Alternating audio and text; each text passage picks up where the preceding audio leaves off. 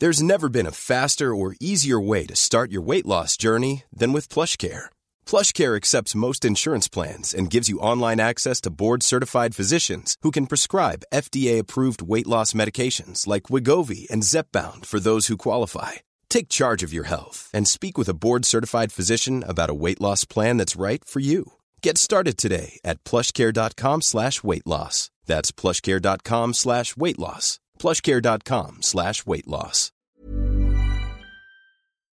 Cette émission vous est proposée avec la lumineuse participation de José Fortunato, J. Caffray, Villalon Sébastien, Frédéric Genoux, Marianne, Pascal Bousquet, Rémi Chenot, Grégory Le Sueur, Rémi X et Florian Cody. Bonjour à tous et bienvenue sur le Rendez-vous Tech, l'émission qui explore et qui vous résume de manière compréhensible toute l'actualité tech, internet et gadgets.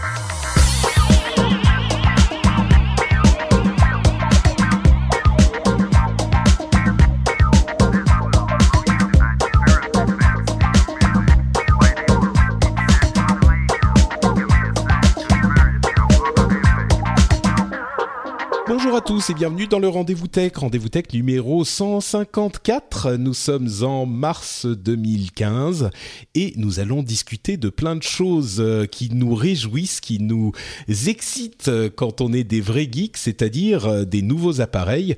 Alors il y a bien sûr la conférence d'Apple qui vient de se terminer avec notamment des informations sur l'Apple Watch et évidemment le nouveau MacBook qui a été annoncé. On a aussi le Mobile World Congress qui a eu lieu la semaine dernière avec euh, beaucoup de, de téléphones, mais pas que. On vous parlera de quelques-uns de ces produits. Et pour m'accompagner, j'ai comme d'habitude Jeff qui nous vient en direct de la Silicon Valley. Comment vas-tu Jeff? Ça va très bien, bonjour à tous, bonjour à toutes. Et non, je ne vais pas me jeter sur l'Apple Watch. Bah, on va en parler dans, dans quelques minutes. Je pense que tu ne seras pas le seul, mais on verra. Euh, et j'ai aussi euh, le plaisir de recevoir pour la première fois Geoffroy, euh, qui nous rejoint depuis Tom's Guide et qui était lui au Mobile World Congress. Comment vas-tu Geoffroy? Ça va très bien et après une bonne semaine de, de Mobile World Congress, de salon comme ça, j'ai pris une semaine de vacances. Donc ça fait du bien. T'as as bien raison, ce genre de salon est généralement épuisant et tu, en plus, euh, tu nous fais l'honneur de casser tes vacances pour venir participer au rendez-vous tech. Oh, je suis sur mon PC, j'ai mangé, euh, j'ai mangé des rouleaux de printemps euh, après avoir regardé la conf, il y a pire. c'est ça le, plaisir d'être podcasteur, effectivement. Bon, ben on va vous parler. On va commencer par la conférence Apple et puis on enchaînera sur bah, les smartwatches. Je pense qu'il y a des choses à dire sur les smartwatches en, en général cette année et ensuite le reste du Mobile World Congress. On va se lancer tout de suite avec la conférence Apple qui s'est terminée il y a quoi une heure, une heure et demie. Et euh, je vais passer sur quelques news rapidement qui qu'on mentionne juste pour le principe. Euh, D'abord, l'Apple TV a baissé de prix et d'ailleurs je ne sais même plus euh, je sais même pas si elle a baissé de prix en France aussi. J'imagine que oui, mais c'était un, une annonce tellement euh, rapide, tellement minime, ouais. ouais. tellement minime. Je suis pas sûr que ça soit hyper important. Alors là, de toute façon, c'est de la dope, ça marche jamais. Ah, c'est vrai? Tu t'en es pas content, toi? Écoute, j'en ai cinq au bureau et c'est la guerre la plus totale pour les faire se, les faire fonctionner, pour se connecter au truc. C'est une daube mais sans nom. D'accord. Bon, et eh ben, elle coûte 80 euros maintenant en France et il y a HBO, euh, HBO euh, Now qui sera disponible sur euh, l'Apple TV aux États-Unis. Évidemment, je doute que ça soit le cas en France, mais c'est important pour le monde des médias parce que c'est la première fois qu'HBO est disponible ailleurs que sur les packages, que sur les bouquets des, des câbles opérateurs. Oui, parce qu'il faut préciser que HBO Go, donc le, service de streaming sur Internet, était déjà disponible euh, pour les abonnés HBO, donc les abonnés à la chaîne câblée, euh, qui eux pouvaient rattraper euh, les, séries sur, sur Internet, mais c'était uniquement réservé pour, pour les abonnés. Maintenant, il y a une, une formule de streaming web only. Et, et à noter d'ailleurs que c'est, on a vu une nouvelle bande-annonce de Game of Thrones, et j'irai pas jusqu'à dire que c'était le meilleur moment de la conférence, mais pas loin. voilà. oui, c'est vrai que c'était assez excitant. Et euh, important, note importante, euh, ça inclut cet accès HBO Now, euh, l'accès à tous les programmes d'HBO du passé, du présent et du futur. c'est exclusif entre guillemets chez Apple pour le moment, mais uniquement mm. pour le moment, c'est uniquement au lancement. Et c'est exclusif chez Apple, sauf pour les PC. Donc ça veut dire que c'est pas sur les Et tu disais que qu'en France, a priori, ça arriverait pas. Effectivement, en France, c'est OCS qui détient les droits sur, euh, sur les séries HBO. Donc il y a très peu de chances. Enfin, ils ont lancé même une, chaîne de télé spécifique pour les chaînes HBO qui s'appelle OCS City. Euh, donc il y a assez peu de chances que, que ça arrive en France. Qu'on le voit arriver. 700 millions d'iPhone vendus au jour d'aujourd'hui c'est une expression qui ne se dit pas. Je suis sûr qu'on va me, me, le faire remarquer dans les commentaires. Euh, et le, la satisfaction des consommateurs est remontée. Elle était descendue un petit peu. Elle est remontée à 99%, ce qui est un score assez important. Mais ça prouve une fois de plus le succès de l'iPhone 6. Euh, Apple Pay, ils ont et reprécisé. Hein. Et du 6 Plus, bien sûr. je, je l'inclus. Euh, c'est ce que dans les chiffres qui étaient donnés par Apple, effectivement, c'est des chiffres qu'on avait vu sortir ces dernières semaines. Euh, on a 49% de, de, de, smartphones, qui ont été, enfin d'iPhone, qui ont été euh, vendus en plus par rapport à l'an dernier. Ouais. Sur la même période.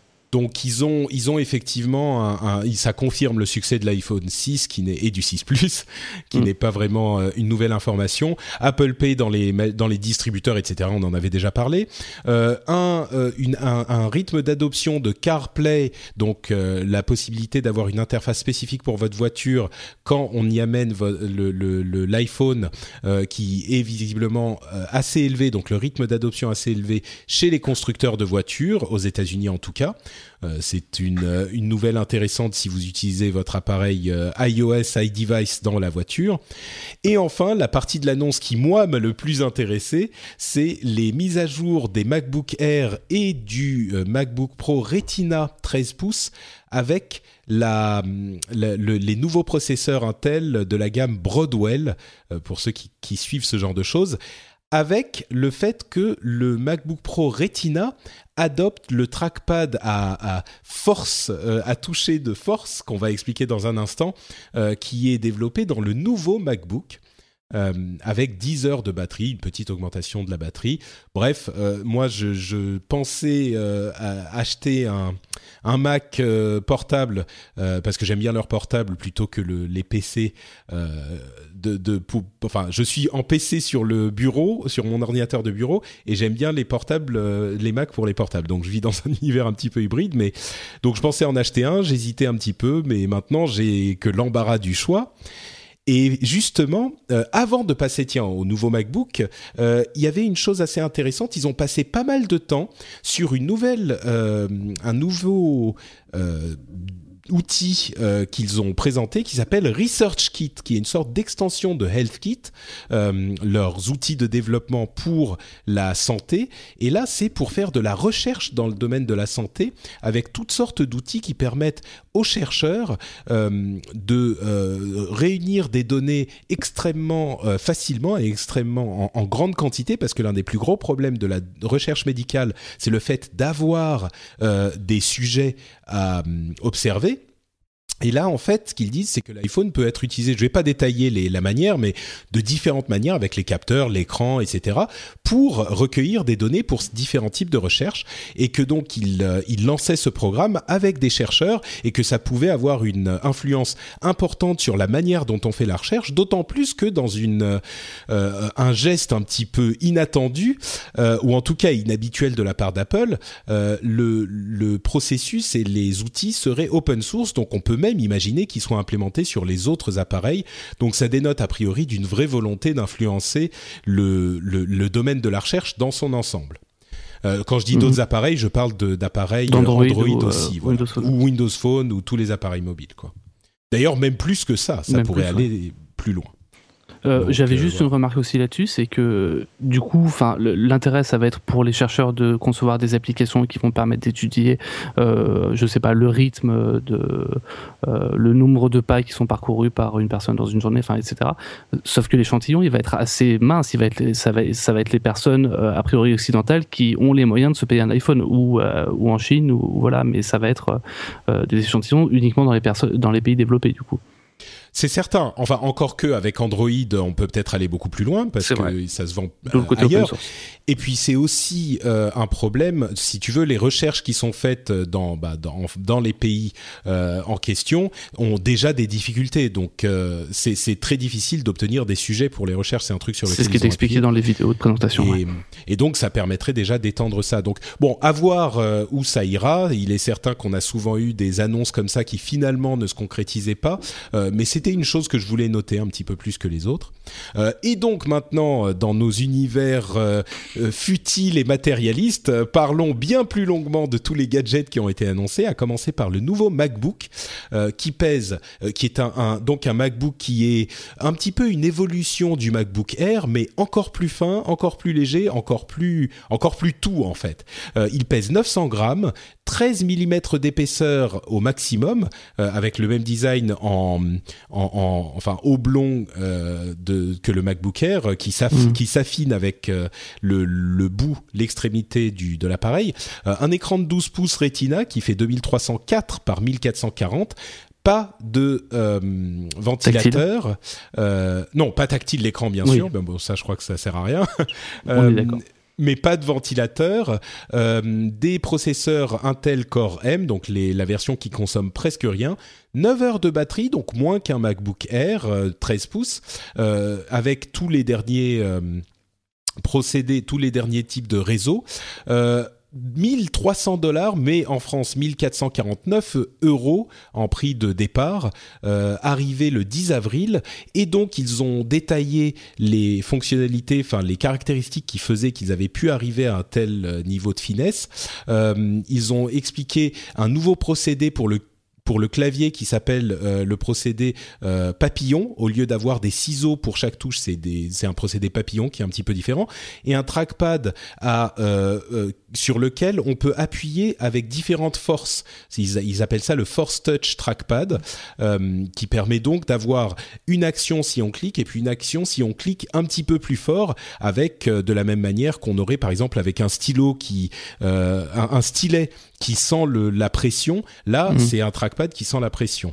Euh, ils ont donné un exemple qui était le fait de rechercher un mot sur Wikipédia ou de rechercher une adresse euh, sur les, les, cartes. Si on cliquait, on sélectionnait une adresse et qu'on cliquait un petit peu plus, ça allait directement à, à, à, la... Euh, oh, sur, le plan. sur le plan. Merci Geoffroy. Euh, il y a aussi un retour de, de, de, force qui est le Taptic Engine qu'on a sur l'Apple Watch. Euh, je, je, termine très vite ils ont euh, fait un effet de style que j'ai trouvé vraiment réussi, qui était marrant. C'est que euh, Tim Cook l'avait dans la main et il l'a refermé en disant and there it goes. Et le, le truc est tellement fin et bien sûr avec la lumière et tout ça, il a quasiment disparu quoi et there it goes, ça veut dire et voilà, il est il est plus là ou il est, disparu ou, alors il est là. Enfin, ça veut dire les deux choses en même temps. Et c'était un effet un petit peu à la Steve Jobs. Euh, bref, c'était une présentation assez convaincante. Vous savez que j'aime toujours m'attarder sur la manière dont, dont sont présentées ces choses. Euh, je me suis tout de suite précipité pour aller voir les caractéristiques du Dell XPS 13 pouces, qui est l'un des euh, concurrents directs du MacBook Air, pour voir qui est qui est vraiment euh, d'une qualité phénoménale. Euh, il fait 18 mm d'épaisseur au plus haut, euh, contrairement à celui-là qui fait 13 mm d'épaisseur et 1,35 kg contre 900 grammes pour celui-là. Évidemment, c'est un 13 pouces, donc il est un petit peu plus grand et enfin il a un plus grand écran et l'écran arrive vraiment jusqu'au bord du châssis, contrairement mm. au MacBook où il y a un petit peu plus d'espace. Je me demande du euh, coup d'ailleurs si le si l'XPS 13 n'est pas plus petit en, taille globale que le, euh, le MacBook. C'est même pas impossible, ouais. C'est même pas impossible en largeur. Et le XPS 13 euh, d'ailleurs qui est vendu à partir de 800 euros.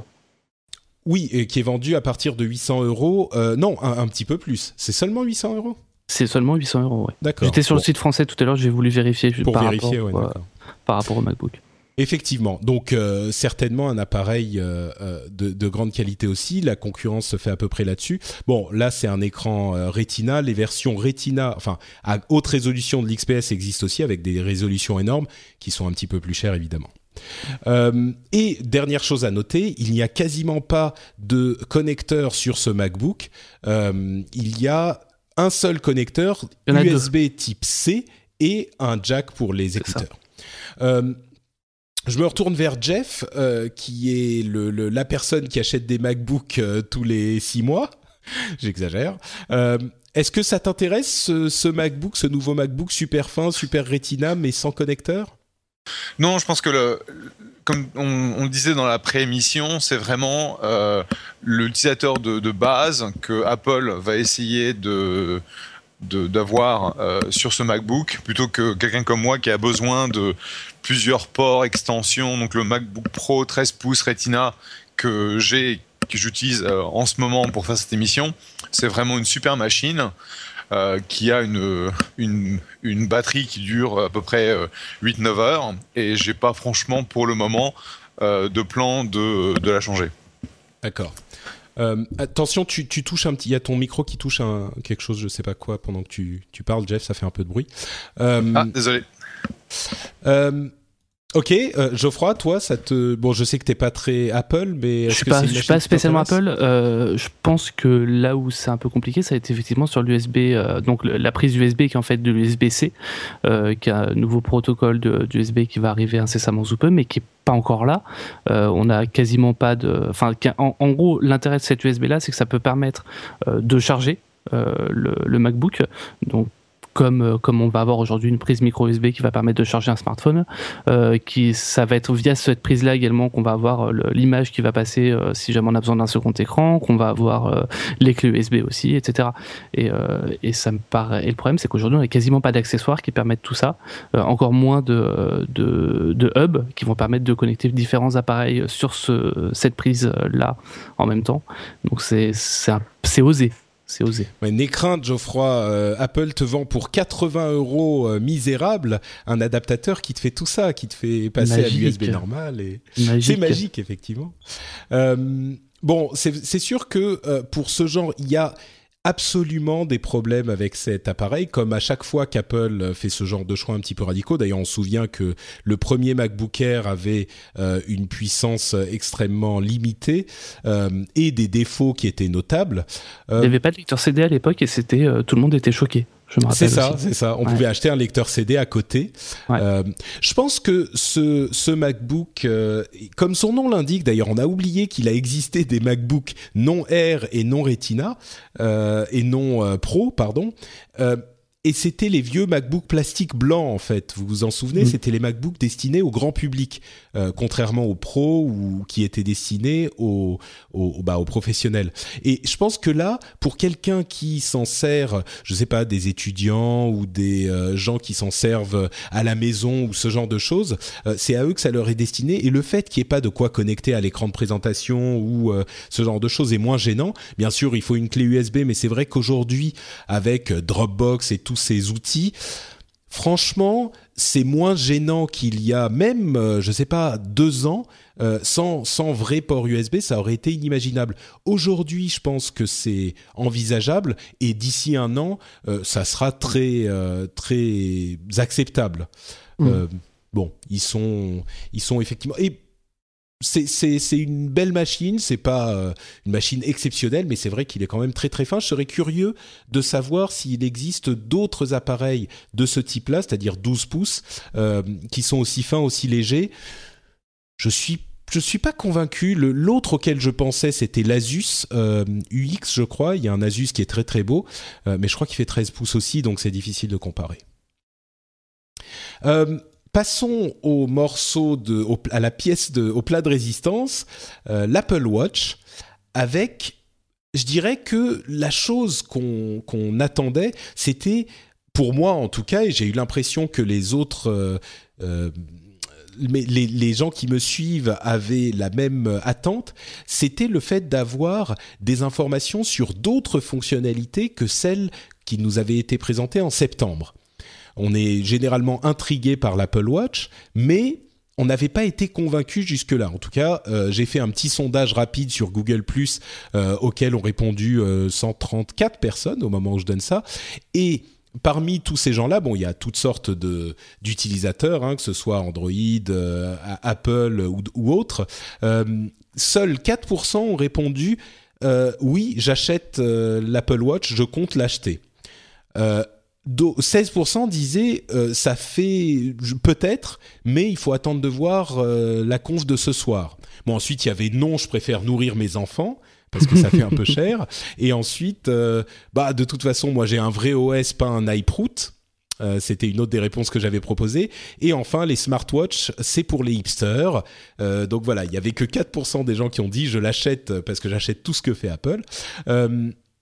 Je pense que on a eu tellement peu d'informations. En fait, c'était une ressucée complète de la présentation de euh, septembre. Donc, Mhm. on pourrait presque s'arrêter là et dire bah voilà, il y a que ça. On viendra à la question des de l'autonomie qui a été un petit peu détaillée et des prix ensuite, mais ils ont refait le topo sur le fait qu'elle donne l'heure et la manière dont on peut avoir différentes euh, montres, la communication, donc avec le digital touch qui vous permet d'envoyer des informations à quelqu'un d'autre qui a une montre, euh, tout ça, lecture de mail complet, etc. On a un micro et un haut-parleur pour parler à sa montre et répondre à un appel sur sa montre.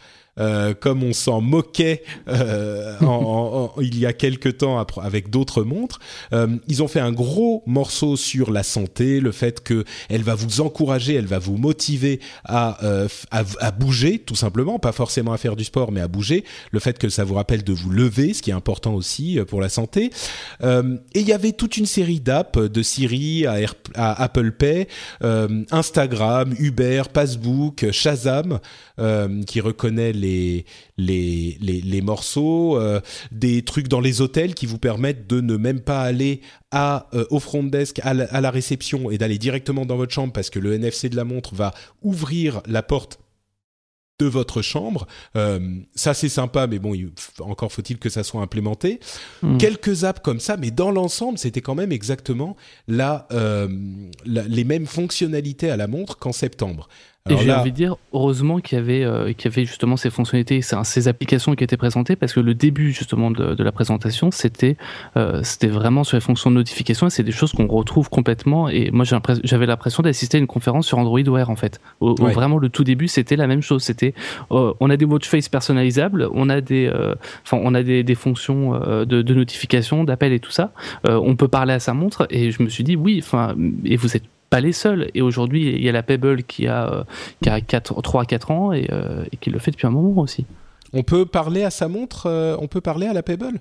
Non, on peut pas parler à la Pebble, mais, pour mais on peut parler à Android oui. Hmm. Bon, donc à la limite, je, je pensais avoir besoin de poser la question, mais même pas quoi. C'est si on avait l'avis déjà fait en septembre, il n'a pas évolué aujourd'hui. Hmm. Euh, Et certainement pas avec les prix.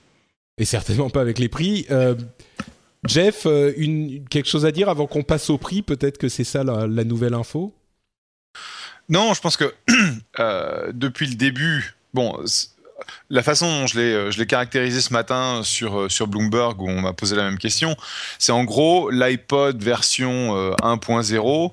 Euh, c'était pas, c'était pas super, c'était pas super beau, ça marchait pas vraiment bien, ça avait pas une grosse capacité au niveau batterie, mais c'est vrai que ça crée une, ligne de produits qui, in fine, allait révolutionner le, le MP3. Euh, sachant le MP3 euh, player, sachant que à l'époque, euh, Apple n'était pas le premier à avoir un, lecteur de musique. Donc je pense que c'est la même chose. C'est un, c'est le premier produit d'Apple dans la catégorie. Ils ont fait je dirais un peu, un peu. C'est un peu un hodgepodge, un mélange de plein de choses, euh, que ce soit euh, donc de la notification, que ce soit des applications, que ce soit du NFC, que ce soit euh, un petit peu de santé, de, sensors, etc.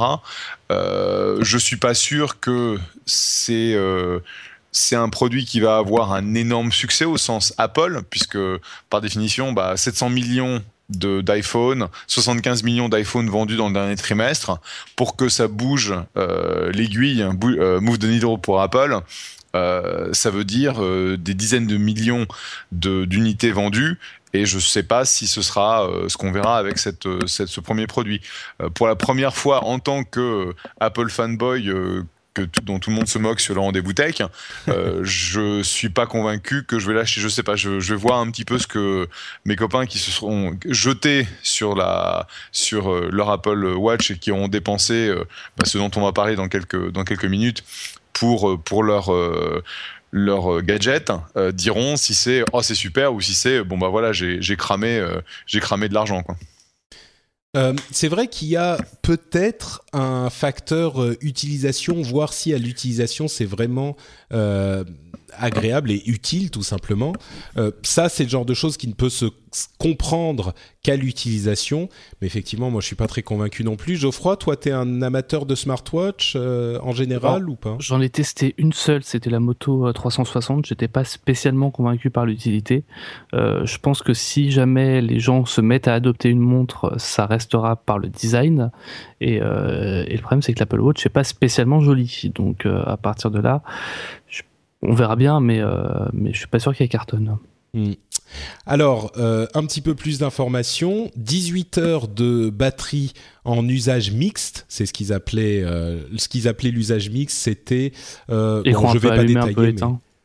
Et ah, alors un peu allumé, un peu éteint, mais ils avaient détaillé le truc. C'était genre 90 notifications, on regarde l'heure 90 fois, 45 minutes d'utilisation d'app, 30 minutes de d'exercice avec la musique etc., etc. Euh, donc ça faisait, on arrivait à 18 heures comme ça.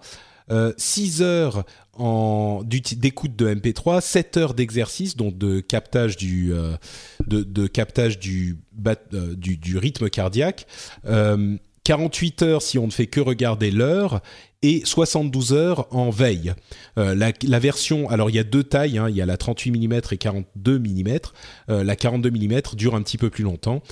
Euh, et au niveau des prix, on est à 399 euh, euros pour le modèle le plus simple et 349 euh, pardon, 449 euros pour le même modèle simple mais en taille 42 mm. Donc 399 pour 38 mm, 449 pour 42 mm. Euh, ça, c'est la version sport, donc en aluminium, avec un bracelet, une sorte de bracelet en plastique euh, polymorphé, un truc du genre. Euh, la qui version est assez normale, moche, qui est assez moche, dis-le. Qui est relativement moche. En noir, ça va. En noir, ça va, mais en couleur, bon, c'est sport, quoi. Ça fait un petit peu, ça fait un petit peu vêtement de ski, quoi, un petit peu. la version Apple Watch en, acier trempé, 38 mm, 649 euros, 42 mm, 1090, pardon, 699 euros. Euh, donc 649, 699, 50 euros de différence euh, là aussi. Et enfin, la version pour le prix, en or, pour le prix plus bas. Après, ça va dépendre du, euh, ça va dépendre du bracelet. On peut monter effectivement jusqu'à jusqu'à plus de 1000 euros. Tout à fait, oui. Le, en fonction du bracelet qu'on choisit. Et enfin, pour la version Apple Watch Edition, qui est donc en or massif, on est à 11 000 euros et ça peut monter jusqu'à 17 18 000 euros, quelque chose comme ça. Et il n'y a pas, en tout cas qu'on entende aujourd'hui, de programme euh, d'upgrade si jamais ils sortent euh, la deuxième version de l'Apple Watch dans un an. Donc a priori, à moins qu'il y ait un changement, euh, si vous achetez votre montre à 10 000 euros, vous la, devez la, remplacer dans deux ou trois ans quand elle sera un petit peu obsolète. Bon, j'imagine que le truc qui est important, qu'il est important de, se rappeler, c'est que en fonction du prix, euh, malgré les différences de prix, on a vraiment euh, les mêmes fonctionnalités pour toutes les montres. Donc, a priori, si on veut mettre 11 000 euros dans une machine euh, qui fait exactement la même chose que la version à 400 euros, ça veut dire que quand même, on dépasse le stade de la fonctionnalité. C'est vraiment une question de désir, une question de. C'est-à-dire que l'Apple Watch entre dans un domaine qui est vraiment risqué pour Apple, qui est celui de la bijouterie. C'est autant un, euh, appareil technologique qu'un bijou. Et je dirais c'est 50% technologique, 50% bijou pour ces modèles-là. Et il n'est pas du tout certain qu'ils réussissent euh, ni sur l'un des domaines ni sur l'autre, parce qu'on l'a dit, on n'est pas convaincu par les fonctionnalités comme ça à distance.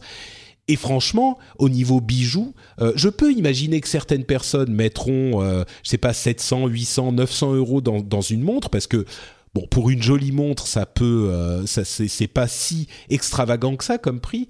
Mais euh, je suis pas convaincu qu'il y ait suffisamment de gens qui soient prêts à le faire quoi. Certains oui, mais enfin je sais pas, je, suis sceptique quoi là encore. Et surtout qu'on reparlera de certaines montres, enfin d'autres montres tout à l'heure, il y en a qui sont beaucoup plus jolies que, que l'Apple, qui ont des écrans ronds, enfin qui font vraiment beaucoup plus montre que le modèle d'Apple.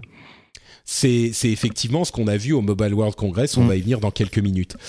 Euh, c'est le problème, c'est le problème principal euh, de d'essayer de rentrer sur une nouvelle catégorie. C'est-à-dire que tout dépend si tu regardes l'Apple Watch comme euh, bah, la smartwatch d'Apple ou si c'est leur premier essai de, de développer un, un une pièce de joaillerie connectée. Euh, et c'est un peu moi la façon dont, j'ai toujours regardé euh, la montre, c'est que bah, c'est une pièce de, joaillerie euh, pour les pour les hommes et pour que tu la mettes à ton poignet, c'est pas un problème de d'efficacité ou de, de connectivité, c'est bah faut que ce soit joli quoi.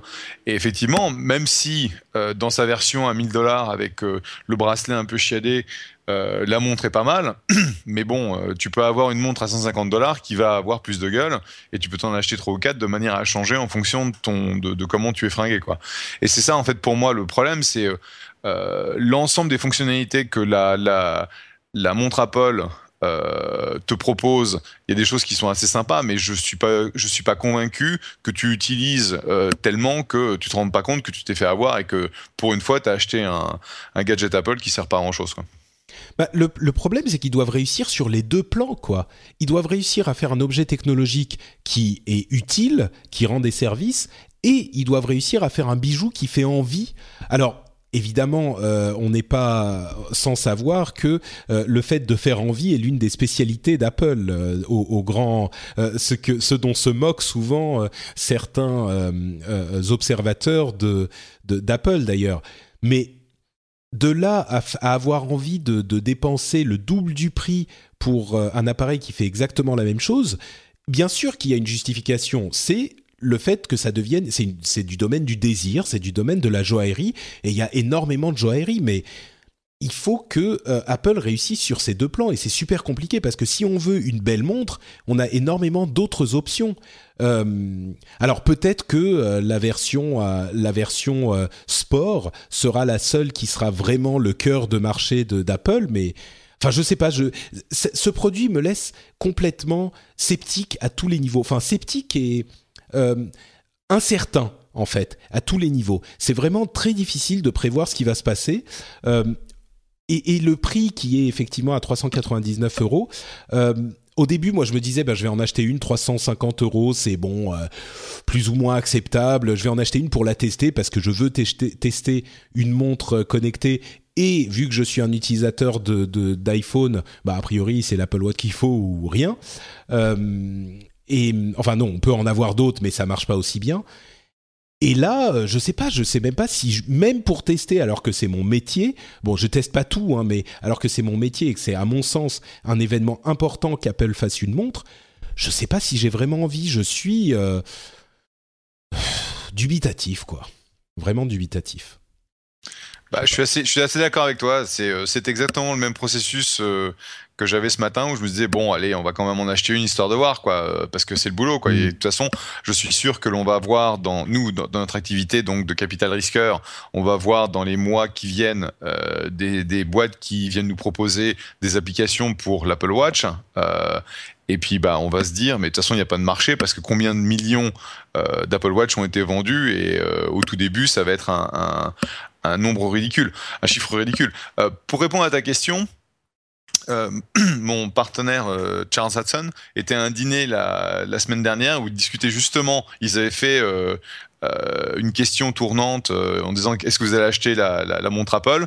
Et en fait, quelqu'un avait dit ça va être un flop aux États-Unis, mais ça va être un énorme succès en Chine parce que mm. c'est le genre de bling que euh, le marché chinois veut avoir et ils vont dépenser un fric fou et c'est là où ils vendront euh, énormément de, montres à 10 000 dollars ou plus pour le, sur le marché chinois parce que c'est du bling et c'est un signe extérieur de richesse. On, ne l'a pas précisé tout à l'heure, mais le MacBook également arrive en version dorée et a priori pour ces marchés-là aussi. C'est vrai qu'ils ont fait, ils ont beaucoup parlé de la Chine, effectivement. Euh, ceci dit, ils s'en vendent hein, des appareils euh, dorés, toujours ce, ce doré un petit peu sobre hein, quand même. Mais, euh, ils en vendent beaucoup ailleurs aussi, mais pardon, fini Jeff. Et donc, je n'avais pas entendu qu'il y avait le, MacBook version dorée. Donc c'est le, c'est du bling et, et c'est, ce sera un marché potentiel. C'est pour ça, en fait, que WeChat euh, est intégré en natif sur la sur la sur l'Apple Watch, alors que bon WeChat est plutôt un service euh, qui est un qui est un service pour le marché chinois.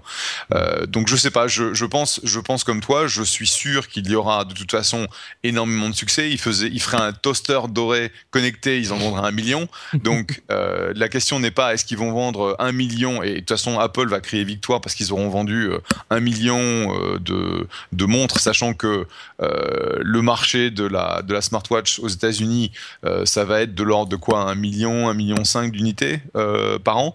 Donc ça veut dire qu'ils vont doubler le marché à, eux seuls, mais c'est pas pour autant que ce sera un, produit de, de, masse, en tout cas dans sa première version, pour, pour Apple. Cela dit, je pense qu'ils vont apprendre énormément de, de choses et qu'on verra euh, la version 2 euh, qui sera plus fine, qui durera plus longtemps, euh, qui parce que la, notion de de mettre ta ta, ta montre à ton oreille pour répondre au téléphone, enfin c'est n'importe quoi. Je, je, je vois pas qui est-ce qui va faire ça.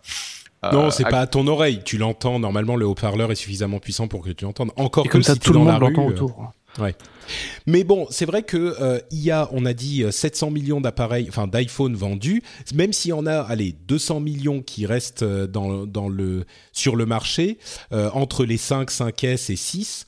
il y a, selon différents sondages, 10% d'utilisateurs d'iPhone qui voudraient acheter une Apple Watch même si, allez, on fait du, euh, calcul à la hache, euh, même s'il y en a 5% qui veulent acheter une Apple Watch, et eh ben sur les 200 millions, ça fait quand même pas mal de montres vendues, quoi. Donc, euh, sachant que, comme tu le disais, Jeff, il s'est vendu l'année dernière 350, pardon, 750 000 Android Wear et euh, euh, Pebble a vendu sur l'ensemble de son histoire un million de montres. Donc oui, ils vont faire exploser le marché, c'est sûr. Mais moi, ce qui me, la grosse question, ce que je me disais, c'est que on saura pas si l'Apple Watch est un succès au bout de, d'un mois. Comme tu le disais, ils vont dire on a vendu 3 millions de montres, c'est le, truc incroyable, c'est merveilleux. De, enfin, 1, 3, 5 millions, ce que c'est. Mais on saura pas au bout d'un mois. Euh, on saura au bout de trois ou six mois quand les gens ont décidé si oui ou non ils continuent à l'utiliser. Euh, au bout d'un mois, on saura rien du tout, ça voudra rien dire, aucun chiffre ne voudra rien dire. C'est au bout de trois ou six mois qu'on le saura. Donc, euh, Et en parlant de smartwatch justement et de Pebble, parlons des smartwatches en général. Ah oui, entre parenthèses, les précommandes pour l'Apple Watch commencent le 10 avril euh, et il y aura des previews euh, aux Apple Store. Euh, L'Apple Watch en or ne sera achetable que dans certains magasins sélectionnés, et pas que des Apple Store, bien sûr. chez Colette. Chez Colette notamment, évidemment. Enfin, on imagine. encore que je suis pas sûr. C'était pour la présentation, c'était pour la. Ah, mais s'ils ont fait la présentation là-bas, j'imagine bien qu'ils vont la vendre là-bas aussi. On verra. Euh, et elle sort donc le 24 avril. Donc euh, à vos cartes bleues si ça vous intéresse. Euh, il y a beaucoup de gens qui ont sorti la carte bleue pour la nouvelle Pebble qui a été lancée sur Kickstarter et qui a été, qui est devenu très vite le plus gros Kickstarter de l'histoire, alors que la première Pebble était déjà le, le, deuxième plus gros de l'histoire. Là, ils en ont vendu pour 17 millions de dollars déjà. Ça représente allez, on va dire 60 ou 70 000 montres, donc c'est pas non plus un truc invraisemblable, mais euh, la montre est quand même assez jolie. Elle a un écran euh, e-paper couleur qui est pas mal du tout. Mm. Il y a une version Pebble. Alors elle s'appelle la Pebble Time avec une interface qui va euh, en avant et en arrière dans le temps. Genre elle voit les trucs qui sont arrivés avant maintenant et qui vont arriver après. Du type vos emails c'est avant, vos SMS c'est avant et vos rendez-vous c'est après, le temps qu'il va faire c'est après, etc. Donc il y a une interface intéressante. Et il y a une version Pebble Time Steel qui est en métal, euh, qui est assez jolie, qui est pas mal foutue, qui ressemble d'ailleurs un petit peu à la à l'Apple Watch. Euh, et, donc c'est un, succès absolument phénoménal et surtout un, un écran d'une grande qualité, toujours cette batterie qui dure 7 jours pour la Pebble. Euh, on est loin des 18 heures d'Apple. On est très loin des 18 heures d'Apple, c'est sûr. Euh, on a à côté de ça des montres qui ont été présentées au Mobile World Congress comme la montre euh, Huawei qui est carrément, alors là pour le coup super belle. C'est magnifique. C'est une montre ronde qui a des watch face logiciels d'une immense qualité. Euh, une montre euh, LG qui est euh, aussi connectable à n'importe quel appareil, mais mm. basée sur WebOS, qui a dans une certaine version une puce LTE, donc connexion 3G, enfin 4G en l'occurrence, si vous la voulez. Je vais te corriger juste, euh, c'est la GeoWatch donc Urban LTE qui est 4G et c'est la seule qui est sous WebOS. L'autre qui est la GeoWatch Urban classique, elle est sous Android Wear. D'accord, bon bah voilà.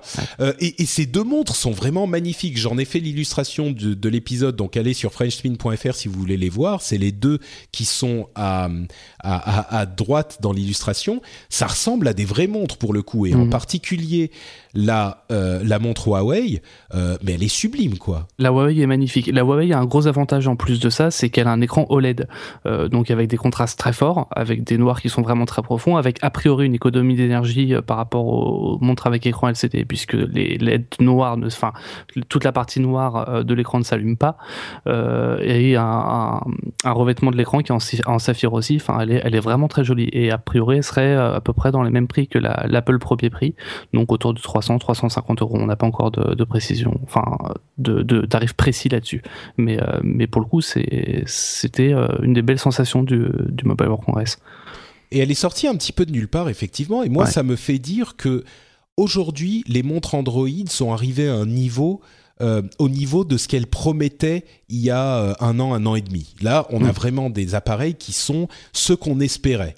Euh, les montres Pebble, avec leur écran couleur euh, et leur autonomie, sont là aussi euh, quelque chose de vraiment... On, a dépassé le stade pour toutes ces montres, le stade du gadget moche. je crois que la chose qui revenait systématiquement, c'était l'idée de sentir un peu con avec cet appareil qui était moche, quoi, euh, au poignet. Ça faisait super geek. Euh, on en parlait souvent. Là, on n'y est plus du tout. C'est de très beaux appareils. Euh, alors mm. bien sûr, les fonctionnalités restent limitées. on n'est pas plus convaincu par les fonctionnalités de ces appareils-là qu'on ne l'a été par le passé ou qu'on ne l'est par l'Apple Watch, mais en tout cas, elles font ce qu'elles avaient promis a un moment. Ce qui m'amène moi à penser que 2015, c'est vraiment l'année des smartwatches. Euh, pourquoi? Parce que si en 2015, si d'ici la fin de l'année, on n'a pas une vraie extension du marché, que D'ailleurs, l'attention qu'amène l'Apple Watch sur ce marché va évidemment profiter à l'ensemble du marché, que ce soit Pebble ou Huawei ou les autres, ou Android Wear. Euh, si on n'a pas d'ici la fin de l'année un marché qui, s'étend vraiment pour devenir un marché consommateur euh, un petit peu plus large, je pense que ça veut dire que ce marché, à moins qu'il y ait une transformation notable de la manière dont euh, les gens utilisent ces, ces, montres, je pense que ça restera un marché de niche. C'est de niche. C'est 2015, mmh. c'est l'année ou l'année du test pour les, pour les smartwatches, quoi. C'est ce qu'ils vont tous faire, hein. et même, euh, alors Sony a rien présenté cette fois, mais ils avaient toujours leur Sony, la Smartwatch 3. Euh, il y a Wiko qui avait présenté la, alors sa, Wiko Watch, euh, qui est pas sous Android Wear, qui a pas vraiment d'écran, qui est un peu comme la, la Withings Activity Pop, donc qui permet simplement avec un autre indicateur de, de mesurer le nombre de pas parcourus dans la journée et de vibrer pour les notifications. Celle-là, c'est 150 euros en juillet, mais effectivement, ils s'y mettent vraiment tous là. Euh, est-ce que vous êtes d'accord avec moi sur le fait que c'est cette année que ça y est, les montres, elles sont là? Et si ça marche, ça marche. Si ça marche pas, euh, bah les montres vont retourner au placard, quoi. Jeff? Non, c'est peut-être. Enfin, je pense qu'effectivement, maintenant que Apple est dans l'arène, ça légitimise complètement le, marché. Est-ce que euh, Apple se tu vois, imagine que tu vendes quelques millions de, de, de, montres, mais que ce soit pas euh, des dizaines ou des, ou des centaines de millions d'unités, puisque bon, ce que tu disais, c'est 20% sur euh, euh, le nombre d'iPhone vendus, ça représente quand même un énorme chiffre. Euh, je pense qu'ils ont, ils ont prouvé que après leur première version, euh, que ce soit l'iPod, que ce soit l'iPhone, bah après il y a une succession relativement rapide euh, de, de, produits qui, in fine, arrivent à un, iPhone 6 qui est quand même une super, c'est un super téléphone. Bon, euh, s'il avait une batterie plus longue, ce serait vraiment quasiment parfait, quoi. Mhm. Donc, je pense que bah, euh, il va falloir éduquer le, le marché sur. c'est ça en fait mon problème, c'est que J'en parlais ce matin sur Bloomberg, c'est quel est le use case? Quel est euh, la cible première de, de, la, de la montre Apple euh, Est-ce que c'est le mec qui reçoit euh, ou la nana qui reçoit beaucoup de notifications et qui veut éviter de sortir son téléphone 30 fois par jour de son sac ou de, de sa poche? J'ai entendu ça. Est-ce que c'est la partie santé, suivi, les senseurs, etc. C'était vraiment, je pense, le gros message de la de la première sortie de, de la montre. Je ne sais pas si c'était le cas aujourd'hui, mais en tout cas, c'est un... ouais. Ok, c'est un narratif que j'ai moins entendu, tu vois, et c'est peut-être parce que c'est euh, dans mon cercle, les gens se disent, bah, je vais commencer à avoir, j'ai un gros, un gros téléphone, potentiellement un 6 Plus, et en fait, la montre, c'est une petite fenêtre, une petite euh, télécommande pour mon gros téléphone. Bon, ok. Euh, je vois pas pourquoi est-ce que je sortirais pas, euh, tu vois, mon téléphone pour regarder où est mon Uber. C'est ça que je dis en fait. C'est que ces fonctionnalités, ça y est, elles sont là avec ces appareils, qui soient Android, Pebble ou euh, Apple Watch, qui pour moi sont les trois gros acteurs du marché, Android Wear, Pebble et, Apple Watch. Et ça y est, elles sont là, les fonctionnalités. Donc, si ça ne prend pas cette année, si les gens sont pas convaincus par ces use cases-là cette année, ils le seront pas plus l'année prochaine. À moins que tout à coup il y ait des développements incroyables dans le, les utilisations. Mais euh, c'est les promesses euh, qu'on nous fait depuis des années, elles se réalisent maintenant. Donc soit on les apprécie, soit on les apprécie pas. Mm. Euh, tu vois, tu vois ma, logique, Jeff? Ouais. Mais c'est pas pour non, c'est pas pour autant. Je veux dire, si c'est une nouvelle catégorie, tu peux pas t'attendre à ce que ça fonctionne, tu vois, euh, immédiatement. Donc, euh, pour moi, le, problème, le challenge d'Apple, c'est quoi? C'est un de vendre un produit qui n'a pas une cible super déterminée, et deux avoir un catalogue de produits du genre et salut, je avoir des informations sur l'Apple Watch. T'imagines un peu? Alors voilà, donc vous avez la version sport, vous avez la, version de base, vous avez la version luxe. Euh, quel est votre budget? Tu vois, comment est-ce que tu vas approcher le, la question que va te poser euh, le client potentiel du genre euh, quelle est la, déjà quelle est la montre que je vais sélectionner comme étant la potentielle cible pour toi. Donc euh, c'est là où on. Oui, mais là tu penses qu'à l'Apple Watch, il y a quand même euh, les, Android, les Pebble. Je veux dire, si on pense au, smartwatch en tant que fonctionnalité. Euh... Ouais, et, et, à ce jour, c'est un million, euh, un million et demi d'unités, et c'est vraiment, franchement, c'est pas grand-chose. À ce jour, la, la, la, la génération actuelle de technologie, de, de form factor, de euh, de fonctionnalité n'a pas été prouvé, euh, ne s'est pas prouvé en tant que, en tant que succès. Et je pense que Pebble que Pebble, et j'arrête euh, dans 30 secondes, que Pebble en tant que société indépendante qui a levé de l'argent auprès des VC, s'en est quand même relativement bien tiré. C'est un, public relativement limité, mais en tout cas, ils ont vendu bah, un million d'unités, et pour une startup, c'est pas mal. Mais mm. la question, c'est où est-ce qu'ils vont? Où sont les, mm. les 10 prochains millions? Geoffroy? Ouais, on a, enfin, ce qui est assez triste à observer aussi, c'est qu'aujourd'hui, on avait euh, au Mobile World Congress Sony qui se présentait numéro 1 des smartwatches en France, euh, numéro 1 avec seulement 30 000 unités vendues, ce qui reste très très peu. Voilà, donc on est vraiment encore sur un marché de niche et ils vont pas avoir le choix. Euh, il va falloir qu'ils accélèrent. Bah, c'est en ça que l'arrivée d'Apple sur le marché, comme tu le disais, Jeff, ça légitimise le marché. Ça va mm. évidemment le faire exploser parce que par rapport à 30 000 unités, il est évident qu'ils vont en vendre beaucoup plus en France.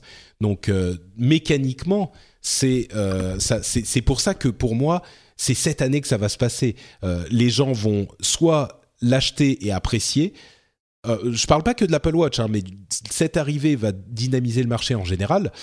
Soit ils achètent et ils aiment bien, soit ils achètent, ils se rendent compte que ça sert à rien, et là pour les regagner, il faudra euh, faire un effort qui me paraît surhumain, quoi. Donc euh, bon, on verra. Pour moi, c'est 2015 l'année des smartwatches. Euh, peut-être que ça se plantera en 2015 et que ça réussira en 2016. Mais bah, c'est vrai que si tu si plombes 500 dollars dans un truc qui te sert à rien, tu vas l'avoir mauvaise quoi. Et de là à ce que tu c'est pour ça que euh, cette notion, j'en parlais ce matin avec mon équipe, euh, tu achètes une montre à 17 000 dollars, c'est une version 1.0 et t'es, t'es, stock avec. C'est pas comme une Rolex que tu vas pouvoir passer de père en fils sur plusieurs générations. C'est, euh, c'est en gros, euh, c'est vraiment ton caprice euh, qui, qui t'a coûté bien cher. Bon, effectivement, c'est du bling, mais c'est du bling qui va être très rapidement obsolète, quoi. Bon, bah je crois qu'on est aucun d'entre nous n'est vraiment convaincu pour les smartwatches, qu'elles soient Apple ou autres. On verra, hein, peut-être qu'on se plante tous. Peut-être. Bah, tu vois, il y a, y a Loïc Lemer, il y a Loïc Lemer qui vient de, de poster que euh, can't wait, donc il ne, il ne, il, ne- Ouais, il, est, il est super impatient. il est, sup- il est super Donc, impatient. Il reste Loïc. Ouais. Heureusement Non, mais il y qu'il en a, hein.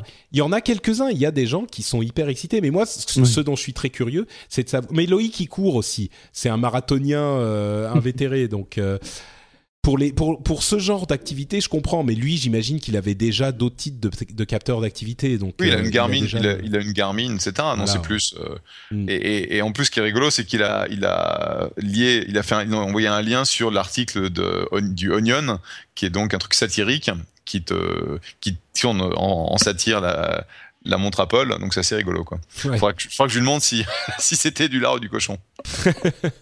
Euh, Il y a un article sur The Verge qui dit 10 choses que vous pourriez acheter à la place d'une Apple Watch. Euh, L'un des exemples, c'est 20 iPad, euh, iPad Air 2, euh, 28 montres Apple, Sport, euh, Apple Watch Sport, une année de bouffe pour, pour une famille de 4 personnes, une Rolex Datejust 36 mm, euh, acier et or euh, jaune, une Nissan Versa. Euh, enfin bref, voilà, vous, vous avez compris. Euh, ça continue comme ça, c'est très drôle. Euh, et bien sûr, ça nous fait rire. On va continuer avec le Mobile World Congress, avec trois produits qui me semblent intéressants à détailler. Le Galaxy S6 de, smart, de, de smartphone de Samsung, le HTC M9 et le HTC Vive ou Vive, qui est Mm. un casque de réalité virtuelle développé conjointement avec euh, Valve. Alors le S8, le S6, euh, le Samsung euh, Galaxy S6 a, bon, c'est un- petit peu triste, mais rien de d'exceptionnel, si ce n'est que c'est un excellent téléphone, un processeur 64 bits, un, écran Super AMOLED, qui est, je pense, la chose qui a été la plus vantée du téléphone par les journalistes. Je ne sais pas si tu l'as vu, Geoffroy, mais, Geoffroy, mais tout le monde disait qu'il était invraisemblable cet écran. Alors, sur- surtout celui, sur celui Ryan Reynolds here from Mint Mobile. With the price of just about everything going up during inflation, we thought we'd bring our prices down. So to help us, we brought in a reverse auctioneer, which is apparently a thing. Mint Mobile unlimited premium wireless. Ready to get 30, 30, bit to get 30, bit to get 20, 20, 20, bit to get 20, 20, bit to get 15, 15, 15, 15 just 15 bucks a month. So, Give it a try at mintmobile.com slash switch. $45 upfront for three months plus taxes and fees. Promo rate for new customers for limited time. Unlimited more than 40 gigabytes per month. Slows. Full terms at mintmobile.com. Hiring for your small business? If you're not looking for professionals on LinkedIn, you're looking in the wrong place. That's like looking for your car keys in a fish tank.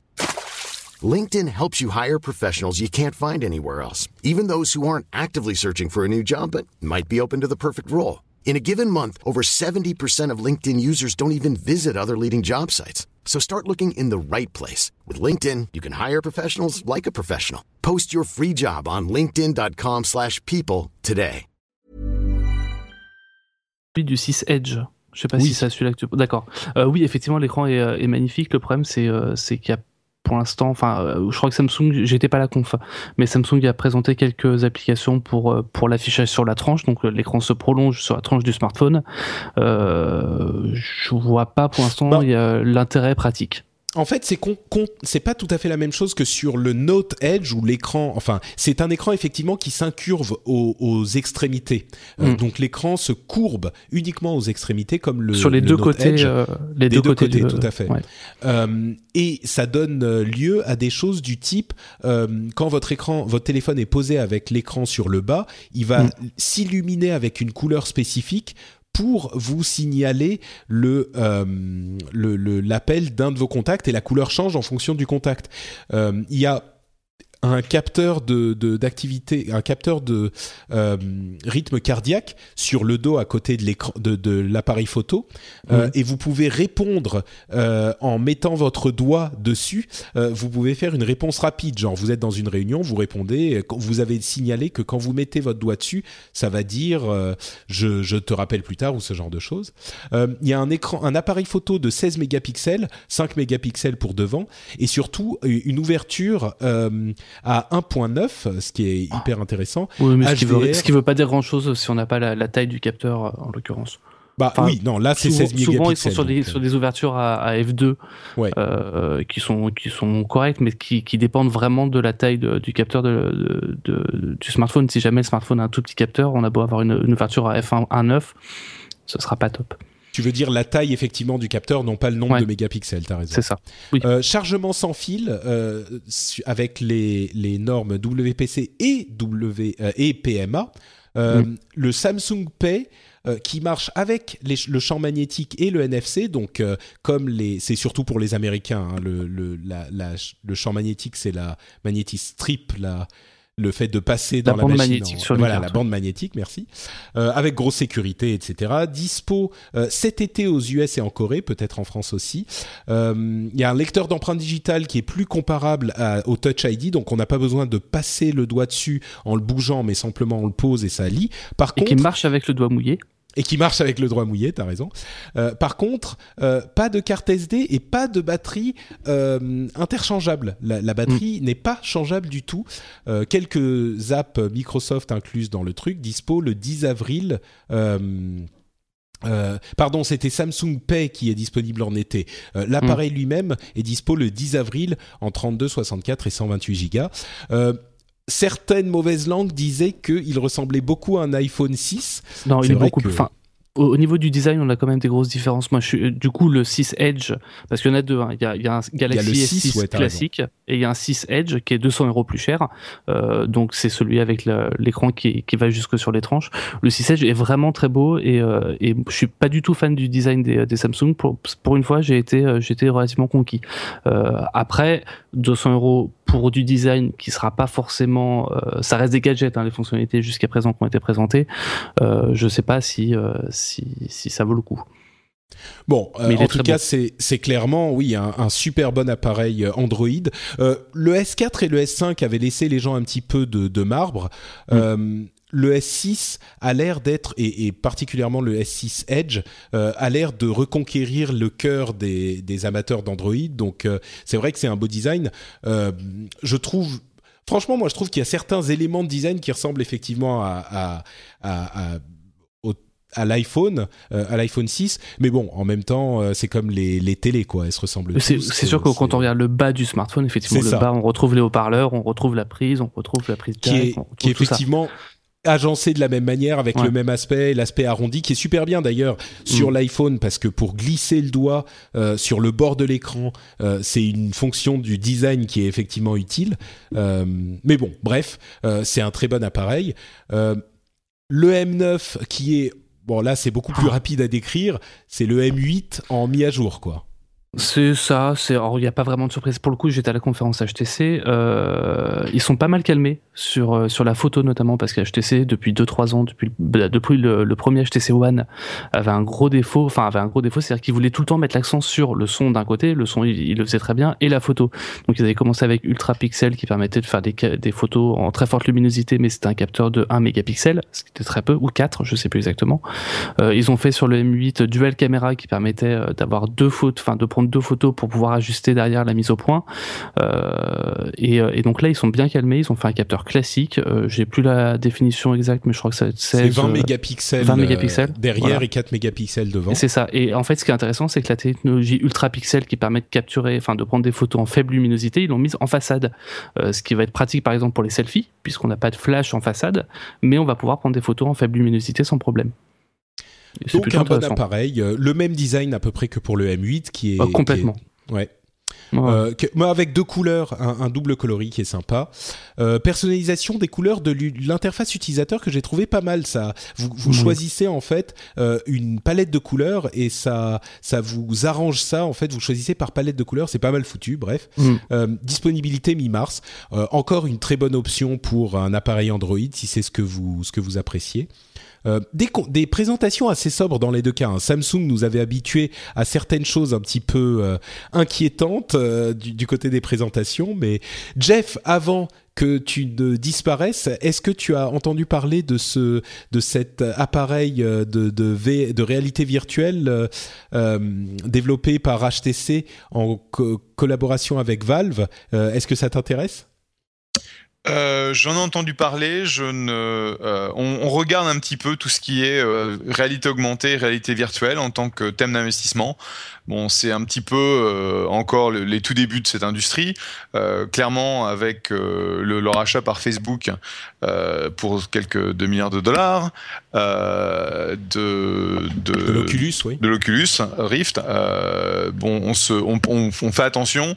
Donc, c'est bien de voir d'autres fournisseurs de, de solutions matérielles, parce que clairement, ça peut pas être que l'Oculus, mais ça, ça en est encore au tout tout début. Quoi. cela dit, j'ai des, des copains qui ont essayé euh, des jeux euh, avec ce type de d'environnement et c'est incroyable quoi. Mmh.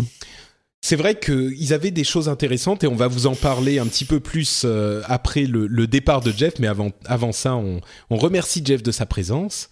Merci euh... à tous et, et, et, désolé de ne pas être plus enthousiaste par rapport à un produit Apple parce que en tant que Apple fanboy sur ce podcast, c'est quand même mon rôle. Mais malheureusement, pour euh, là sur ce coup-là, euh, depuis le début en fait, depuis le jour où on, on a entendu parler, euh, j'ai été relativement sceptique, sceptique comme tu le disais, Patrick.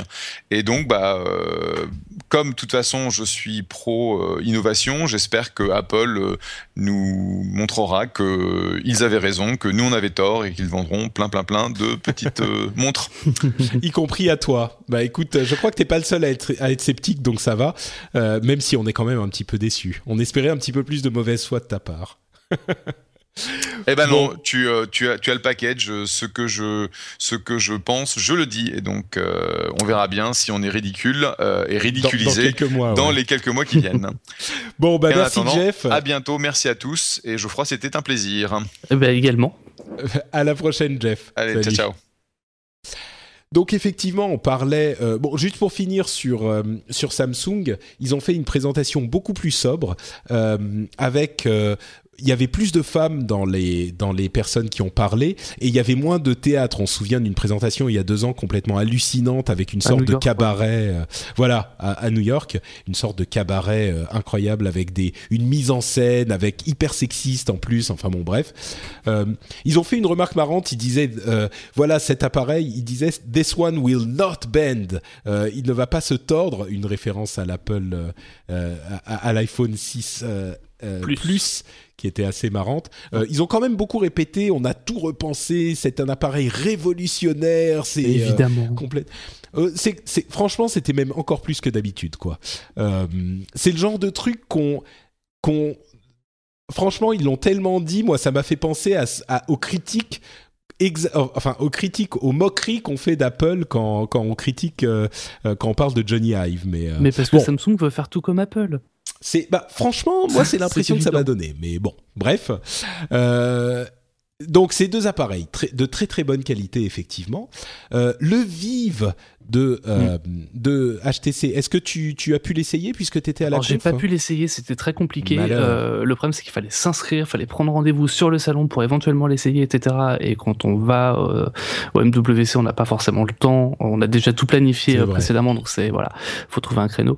Euh, ce que j'ai noté quand même, parce que du coup, j'ai pu discuter un peu avec les gens de chez HTC France ça vaut pas HTC, euh, ça vaut pas les développeurs et les gens qui sont à l'initiative du projet. Euh, mais c'est que parmi les fonctionnalités, euh, déjà c'était pas du tout attendu. Un casque de la part d'HTC, c'est une grosse monde, surprise, oui. C'est ça, tout le monde attendait euh, un, une montre. Euh, une montre de la part d'HTC, ça fait deux ans qu'ils nous en parlent et on n'a toujours pas vu venir. et finalement, on a eu le droit à un bracelet, alors qui est très bien aussi, c'est le, le, le, HTC Fit Grip. Grip, pardon, qui est très fin, qui est, euh, qui est plutôt qui est plutôt joli euh, et un casque donc qui était euh, qui était vraiment la surprise. Et, et donc la, fonctionnalité qui est, assez innovante par rapport à l'Oculus Rift c'est la possibilité de quand on va se déplacer avec ce casque dans une pièce on va se déplacer dans un jeu vidéo également ou dans un musée. Enfin bref l'avatar va bouger en même temps que nous. Et ce qu'on peut pas faire avec l'Oculus Rift sur lequel il faut toujours avoir un clavier ou une manette pour pour gérer le, les, les mouvements c'est vrai que c'est une immersion beaucoup plus importante qu'on l'avait que ce qu'on avait avec euh, un appareil comme le l'Oculus Rift, c'est-à-dire mmh. qu'il y a des capteurs dans la pièce. Euh, alors la pièce doit être relativement grande et ouverte, hein, c'est l'un des problèmes pour nous qui habitons ouais. dans les dans, en Europe où on a peut-être un petit peu moins de, de, place dans les villes européennes, mais il y a des capteurs qui sont posés dans deux coins de la pièce qui s'appelle c'est un système développé par Valve qui s'appelle Lighthouse mmh. euh, qui envoie des lasers et qui vous situe euh, dans l'espace et donc vous pouvez vraiment vous déplacer dans l'espace. et il y a aussi deux sortes de manettes qui ressemblent à des Wiimote un petit peu, hein, les, les, les, manettes de la Wii et, et ça, ça, situe vos mains dans l'espace. Donc, en quelque sorte, vous voyez vos mains dans l'univers euh, virtuel. Euh, et la qualité de, des écrans est extrêmement importante aussi. On a deux écrans séparés de très grande qualité avec un taux de rafraîchissement de 90 Hz, donc 90 images secondes.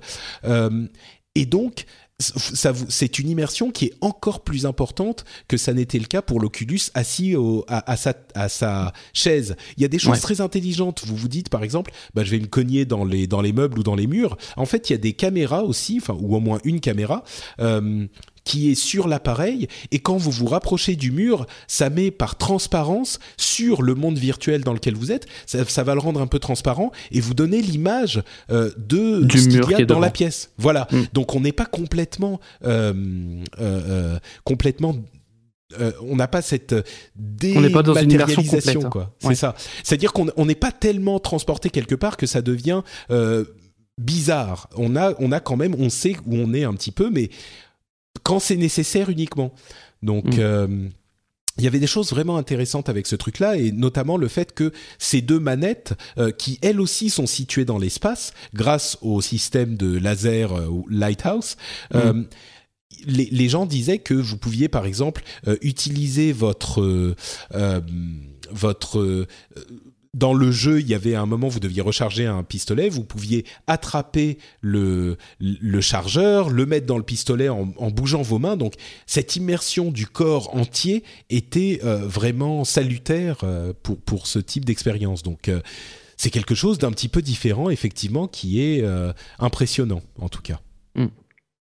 Non, ce qui est intéressant, enfin ce qui était drôle aussi, c'est que le MWC donc qui était euh, la semaine, euh, la même semaine que la Game Developer Conference, euh, qui est donc le salon, le salon des développeurs pour le sur le jeu vidéo, donc dans lequel tu as déjà parlé dans le rendez-vous jeu, et qui et, sur lequel on a retrouvé exactement les mêmes thèmes, à savoir la réalité augmentée, les, enfin la réalité virtuelle, les Steam Machines, etc. Et donc Valve en a profité pour présenter les deux manettes qui n'étaient pas à la au MWC, mais mais qui étaient à la GDC. Tout à fait. C'était bien synchro tout ça. Et ce qui, est, ce qui est assez fort aussi de la part de HTC pour le coup, c'est que le, il y aura déjà des kits de développement qui seront disponibles a priori au printemps. Donc ça devrait arriver incessamment sous peu pour les développeurs. Euh, et ils prévoient une commercialisation pour le grand public euh, d'ici la fin de l'année. Donc ça devrait arriver assez vite. En espérant que ça soit pas aussi long que les Steam Machines qui elles ont mis beaucoup plus longtemps. Mais, euh, mais, c'est vrai que c'est vers la fin de l'année, oui. Vers la fin de l'année. On note que euh, Samsung a aussi annoncé un Gear VR euh, spécifique pour le Galaxy S6. Donc cette, cette, cet outil pour transformer votre téléphone en casque de réalité augmentée sera utilisable pour le Galaxy S6 aussi.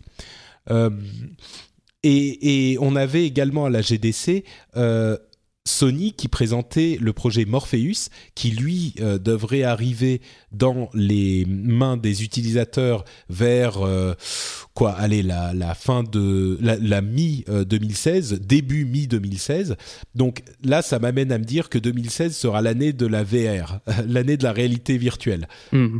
Comme 2015, 2015 exactement. 2015 l'année des smartwatches, 2016 l'année de la réalité virtuelle. On verra. Euh, bref, euh, ce petit développement euh, de, Valve dans la réalité virtuelle qui était vraiment enthousiasmant. D'autres choses rapidement au, au, Mobile World Congress. la conférence Microsoft Lumia qui était somme toute un, un petit peu chiante.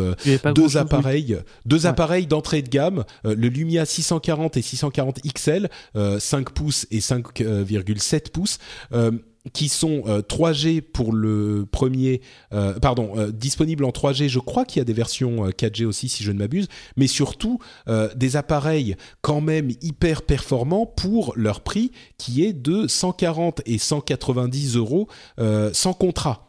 Donc hmm. franchement, un, un, un Lumia, enfin un appareil Windows Phone qui en plus accueillera Windows 10 quand il sortira pour 140 euros euh, sans contrat, c'est enfin c'est le prix de l'appareil quoi, c'est assez incroyable. Mais en même euh, temps, c'était vraiment une des grosses tendances du MWC cette année, c'est que certes on a eu le, Galaxy S6 et le Galaxy S6 Edge, le HTC euh, One M9, mais tous les autres constructeurs, ça soit Sony, enfin Microsoft du coup qui était qui avait pour la première fois un stand depuis, alors moi ça fait trois ans que j'y vais, c'est la première fois qu'ils avaient un stand sur place mais c'est dû au rachat Nokia. Donc que ça soit Microsoft, que ça soit LG, que ça soit Sony, que ça soit même Motorola, tous les autres constructeurs étaient là avec des smartphones d'entrée de milieu de gamme. Euh, il y avait pas énormément de haut de gamme à part HTC euh, et Samsung. Et, euh, en fait, c'est simplement parce que le haut de gamme se vend de moins en moins. On parlait d'Apple tout à l'heure qui, est, euh, donc a vendu 700 millions d'unités, enfin 700 millions d'iPhone au total et avec une hausse de 50% par rapport à l'an dernier. mais c'est à peu près les seuls. Ils sont passés devant Samsung au niveau de, du nombre de smartphones, de smartphones vendus. Donc là, le, haut de gamme se, se, casse la figure depuis, depuis quelques temps et les, les constructeurs ont vraiment besoin de faire du volume. C'est pour ça qu'ils mettent l'accent sur les, le milieu et le haut de gamme, enfin le milieu l'entrée de gamme. Bah, ce qui est sûr, c'est que euh, le, milieu de gamme euh, d'aujourd'hui correspond au haut de gamme d'il y a ne serait-ce que deux ans, et l'entrée de gamme correspond au milieu de gamme. C'est il y a eu une baisse des prix. Euh ils sont vraiment tous en train de reprendre, de, reprendre leur, euh, leur, euh, enfin de, de, réassigner un peu leur, euh, leur gamme.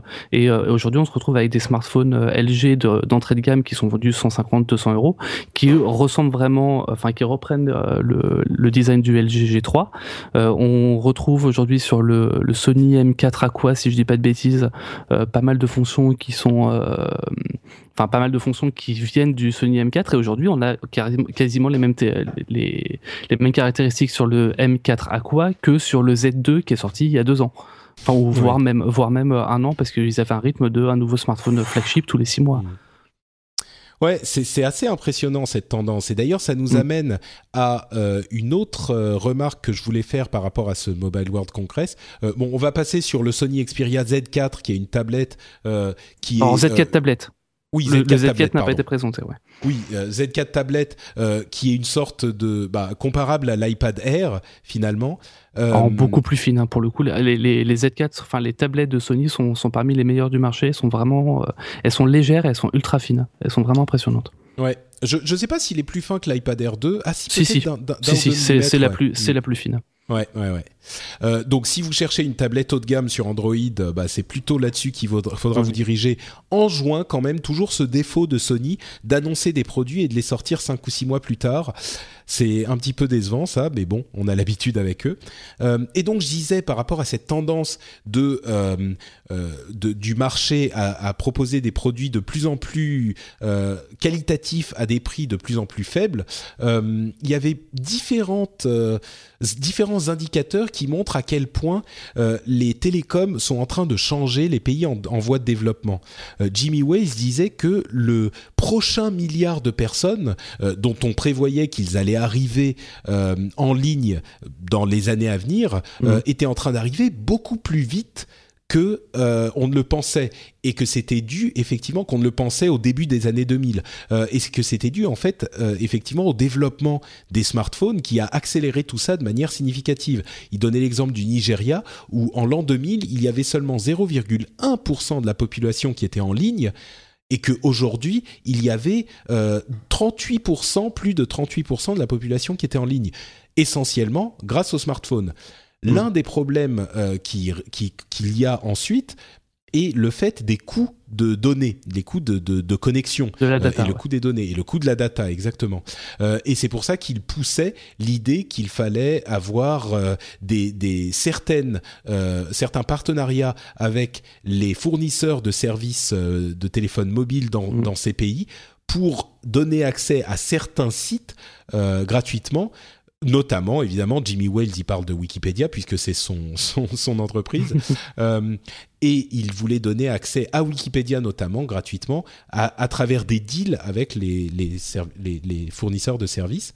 Euh, Google parlait d'un projet euh, qui s'appelle euh, Titan si je ne m'abuse qui est le fait de fournir l'accès à Internet avec des drones alimentés par euh, des panneaux solaires. Donc ils peuvent rester dans les airs euh, hyper longtemps.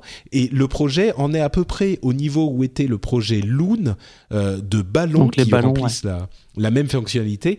Euh, le projet est, au même stade que le projet Loon était il y a deux ans et aujourd'hui le projet Loon euh, fonctionne quand même pas mal et peut euh, à terme, grâce à ces recherches que fait Google, fournir un réseau de données conséquent dans certains pays. C'est le- ce sont les ballons qui montent dans la stratosphère, ou enfin en- en haute- dans les hautes sphères de l'atmosphère euh, pour fournir de l'accès Internet. Il y avait aussi euh, le fait que Google pourrait devenir un fournisseur d'accès euh, Internet mobile euh, dans les mois à venir euh, en, en- en tant que MVNO, mais se- seulement pour un- une, donne- euh, des- une avec certaines limites, Euh, on imagine, enfin, on a entendu que ça pourrait être le cas uniquement pour certains Nexus, euh, dans un premier temps en tout cas, euh, pour le Nexus 6. Euh, Mark Zuckerberg y était pour présenter aussi Internet.org et expliquer que ce n'était pas une menace au, au business des fournisseurs de services, etc., etc. Bon, il y avait plein de discussions sur ce sujet, et c'est vrai que on a beau parler de euh, tout ce qui est euh, futilité de, de- des smartwatches et de ce de genre de choses. Ouais. Là, ça, ça a quand même une importance, quoi. Je sais Mm. pas si, si ça se sentait carrément quand on était là-bas, mais c'est Ça peut-être, sent euh, absolument pas pour le coup. C'était. Ouais. alors, le- faut savoir que les, les conférences au MWC sont dans le hall 1, euh, qui est vraiment le, le premier hall et sur lesquels euh, il faut faire la queue de long, enfin longues minutes, etc. pour pouvoir y assister. Il y a rarement des présentations intéressantes dans ces conférences, enfin dans ce hall-là. Euh, c'est vraiment beaucoup plus orienté business, stratégie et, euh, et internet.org. Euh, et c'est pas forcément ce qui est euh, là qu'on va découvrir des nouveaux Le produits, sexy, etc. Donc ouais, c'est pas c'est pas le plus sexy.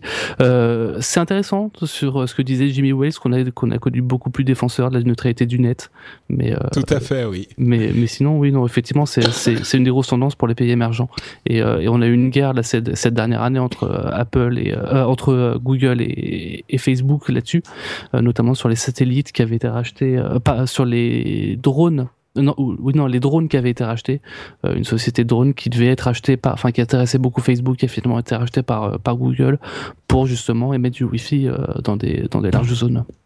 Tout à fait, ouais. Pardon, excusez-moi, je suis, Pas de souci. je suis un petit peu malade. Oula. Et ça commence à se sentir un peu là. Pardon. Euh, mais bon, donc oui, effectivement, après toute cette futilité des Apple Watch, ça fait du bien de se dire que la technologie euh, amène aussi euh, de, de- du progrès euh, et pas que de la vanité. Mm. Une petite conclusion sur le Mobile World Congress avant qu'on transite vers la suite? Alors j'avais deux choses rapidement à aborder. Euh, BlackBerry qui a présenté un smartphone à écran tactile. On les attendait absolument plus. Enfin, euh, BlackBerry, je, je pensais plus qu'il continuerait à faire des smartphones pour le grand public. Et le Leap, euh, donc le BlackBerry Leap qui est, qui est moyen de gamme, 275 dollars. J'arrive pas spécialement à savoir qui cible à ce prix-là et avec ces caractéristiques-là, mais j'imagine que c'est plutôt business pour pour équiper des, des des armadas dans les dans les petites entreprises, dans les PME ou dans les startups. En tout cas, c'est Ah. comme ça que la vidéo le présentait. Ouais, à, à noter quand même que BlackBerry a réussi à devenir profitable. Euh, ils ont, Ouais. ils font des profits maintenant, ils sont stabilisés. Moi, ça me paraît. Euh, je suis pas certain que ça continue longtemps, mais c'est quand Ils faisaient même. des profits euh, grâce au service en fait. Et le problème, c'est Mm. que justement, j'ai. Enfin, on verra, mais euh, je suis pas certain que leur nouveau smartphone se vende bien. Ils avaient annoncé le Passport, euh, qui était plutôt réussi aussi, mais très ciblé en- entreprise. Là, on a, un, on a un, un smartphone avec tout écran tactile qui fait beaucoup plus grand public. euh, à voir comment ça marche. Enfin, si ça marche derrière. Ouais, c'est vrai. Donc il y avait ça, il y avait Mozilla aussi qui était intéressant, euh, qui présentait encore une fois Firefox OS pour la troisième ou quatrième année consécutive, euh, et qui cette fois alors, avait un discours qui était plutôt intéressant. Ils vont euh, travailler avec des constructeurs et des des des data des hum, fournisseurs de Des données, fournisseurs des, de- des de opérateurs services, ouais. ouais, des opérateurs euh, sur la fabrication de feature phones. C'est donc des smartphones à clapet, des smartphones avec euh, clavier coulissant, etc. euh, sous Firefox OS. Mais aujourd'hui, c'est c'est un marché qui a quasiment disparu dans les pays euh, dans les pays développés, que ce soit en Europe, que ce soit aux États-Unis. Euh, on avait Nokia qui faisait ça avec la gamme achat, mais euh, mais avec le rachat de Microsoft, euh, ça tend à disparaître. Euh, et, et donc justement, Mozilla veut essayer de sauter là-dessus et de proposer des, des téléphones, euh, des feature phones justement pour euh, pour les marchés occidentaux. Donc on pourra avoir, euh, on pourra avoir davantage de, produits Firefox OS en France assez prochainement. Ouais, je pense qu'avec des les tarifs qui qui se, enfin le type d'appareil qu'on peut avoir aujourd'hui pour 100 ou 150 euros, je suis pas certain que en- encore que peut-être ça peut faire des appareils Un encore téléphone à moins clavier ouais.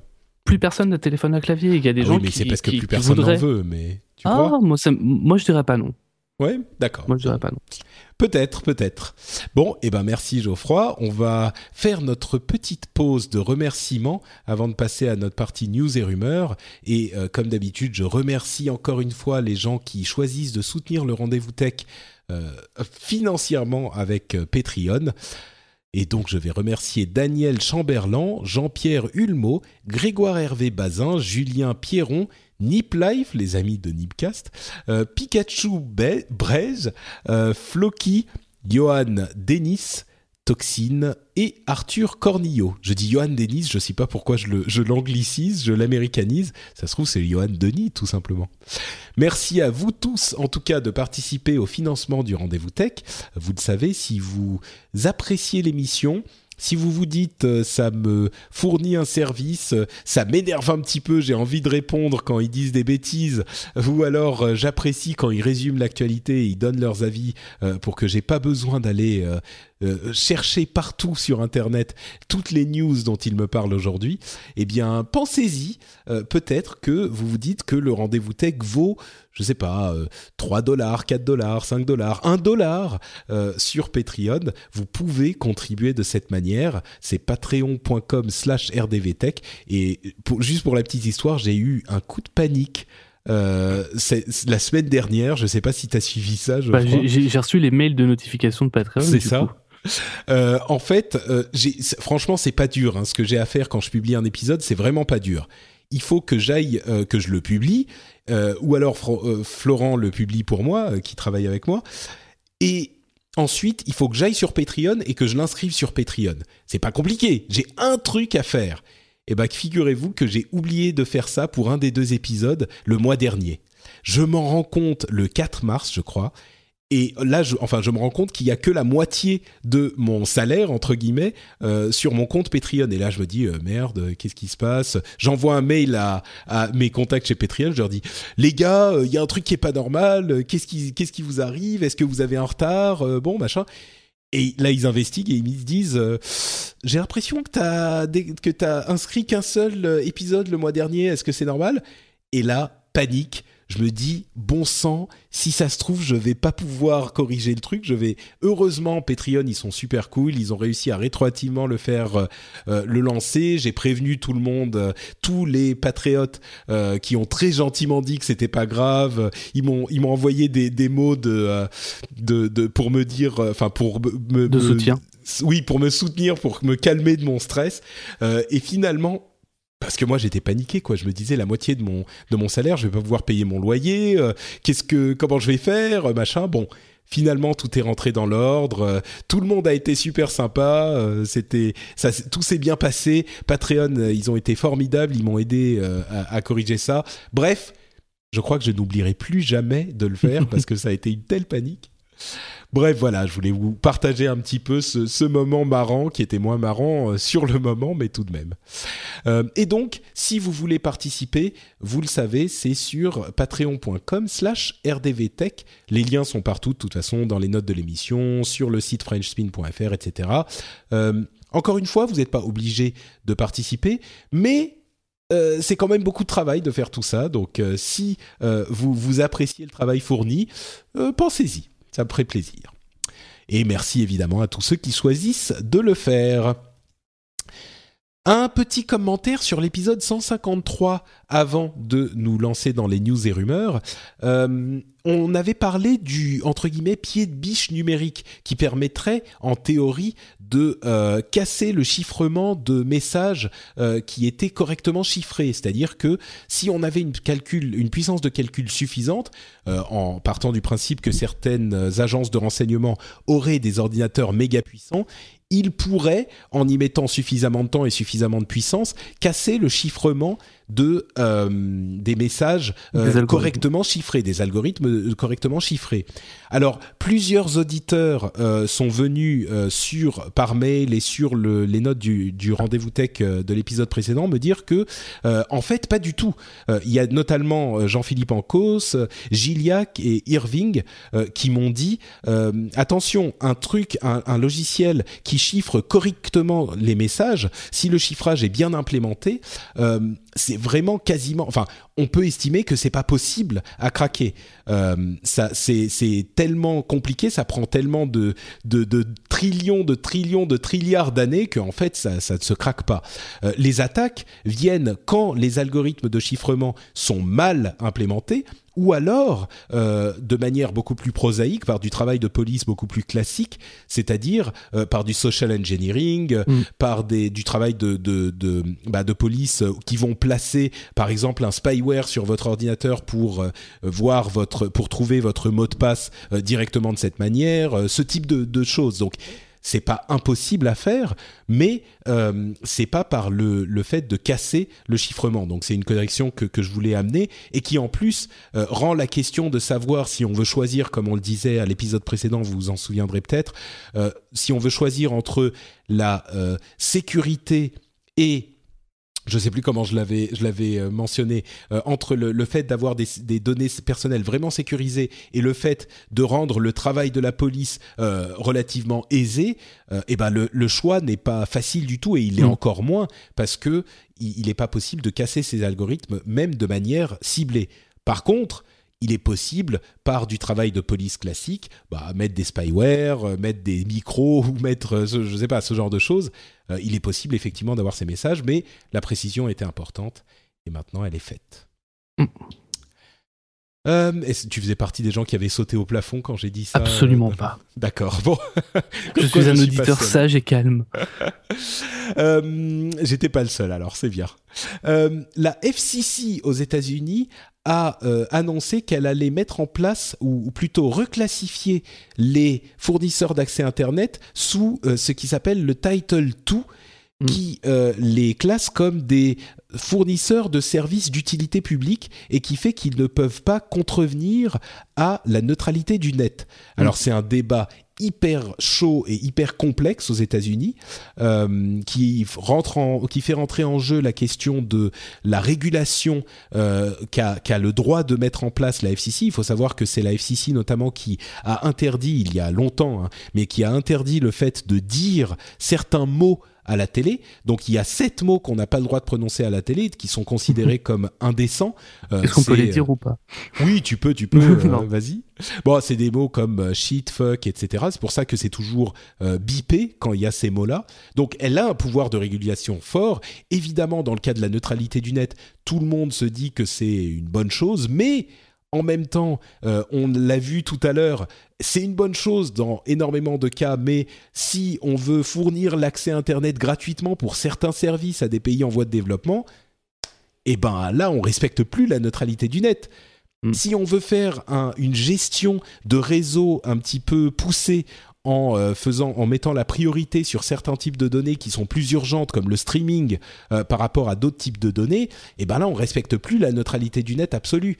Donc, bon, il y a une euh, certaine mesure de gestion de réseau qui est euh, prise en compte a priori dans le texte.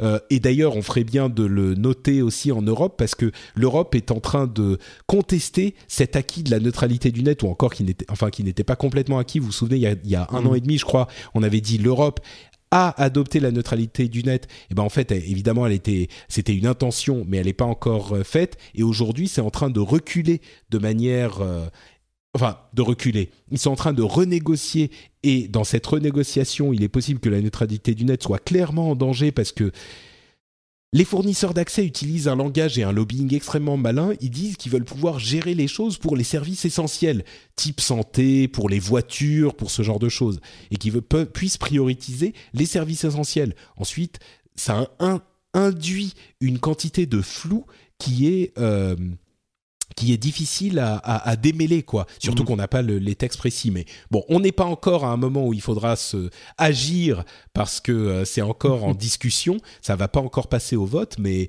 euh, gardons un œil vigilant. En Europe, c'est pas du tout gagné la neutralité du net, alors Mhm. qu'aux États-Unis, ils sont en train de le de ils le sont pousser. vraiment, ils sont vraiment bien partis pour. Ouais. Bon, on, on se doute que les fournisseurs d'accès vont faire un- des procès. Ils, font déjà du bon etc. lobbying là. Ouais, c'est bon. sûr. Euh, J'ai vu Citizen 4. Euh, tu l'as vu toi par hasard? Non, je l'ai pas passé vu. une fois. Pour ceux qui l'ai savent pas, Citizen 4, c'est le film de Laura Poitras sur euh, la manière dont elle a enfin, elle a en fait filmé tout le processus avec lequel Edward Snowden a révélé ses informations et ses leaks au monde. C'est un documentaire fascinant parce que elle commençait à filmer déjà dès qu'il l'a contacté en fait. Euh, à l'époque où il ne s'appelait que Citizen Force, c'était son, son pseudonyme. Euh, et elle a tout filmé. Une- Il y a une grosse partie qui est dans la chambre d'hôtel à Hong Kong où il était au moment où toutes les révélations étaient euh, en train d'arriver dans le monde entier. C'est un documentaire, c'est vraiment, on regarde l'histoire euh, se produire, quoi. C'était Mm. très intéressant, donc je vous le recommande. J'irai Euh, sûrement le voir de toute façon. Ouais, je pense que c'est c'est à voir quoi. Et, et Ouais, c'est ouais. aussi, enfin bon, c'est très, je vais pas partir, on est dans les news et rumeurs rapides, mais Ouais. c'est c'est choquant quoi, à quel point au- aujourd'hui le monde dans lequel on vit aujourd'hui est différent du monde de- dans lequel on pensait vivre il y a encore deux ans.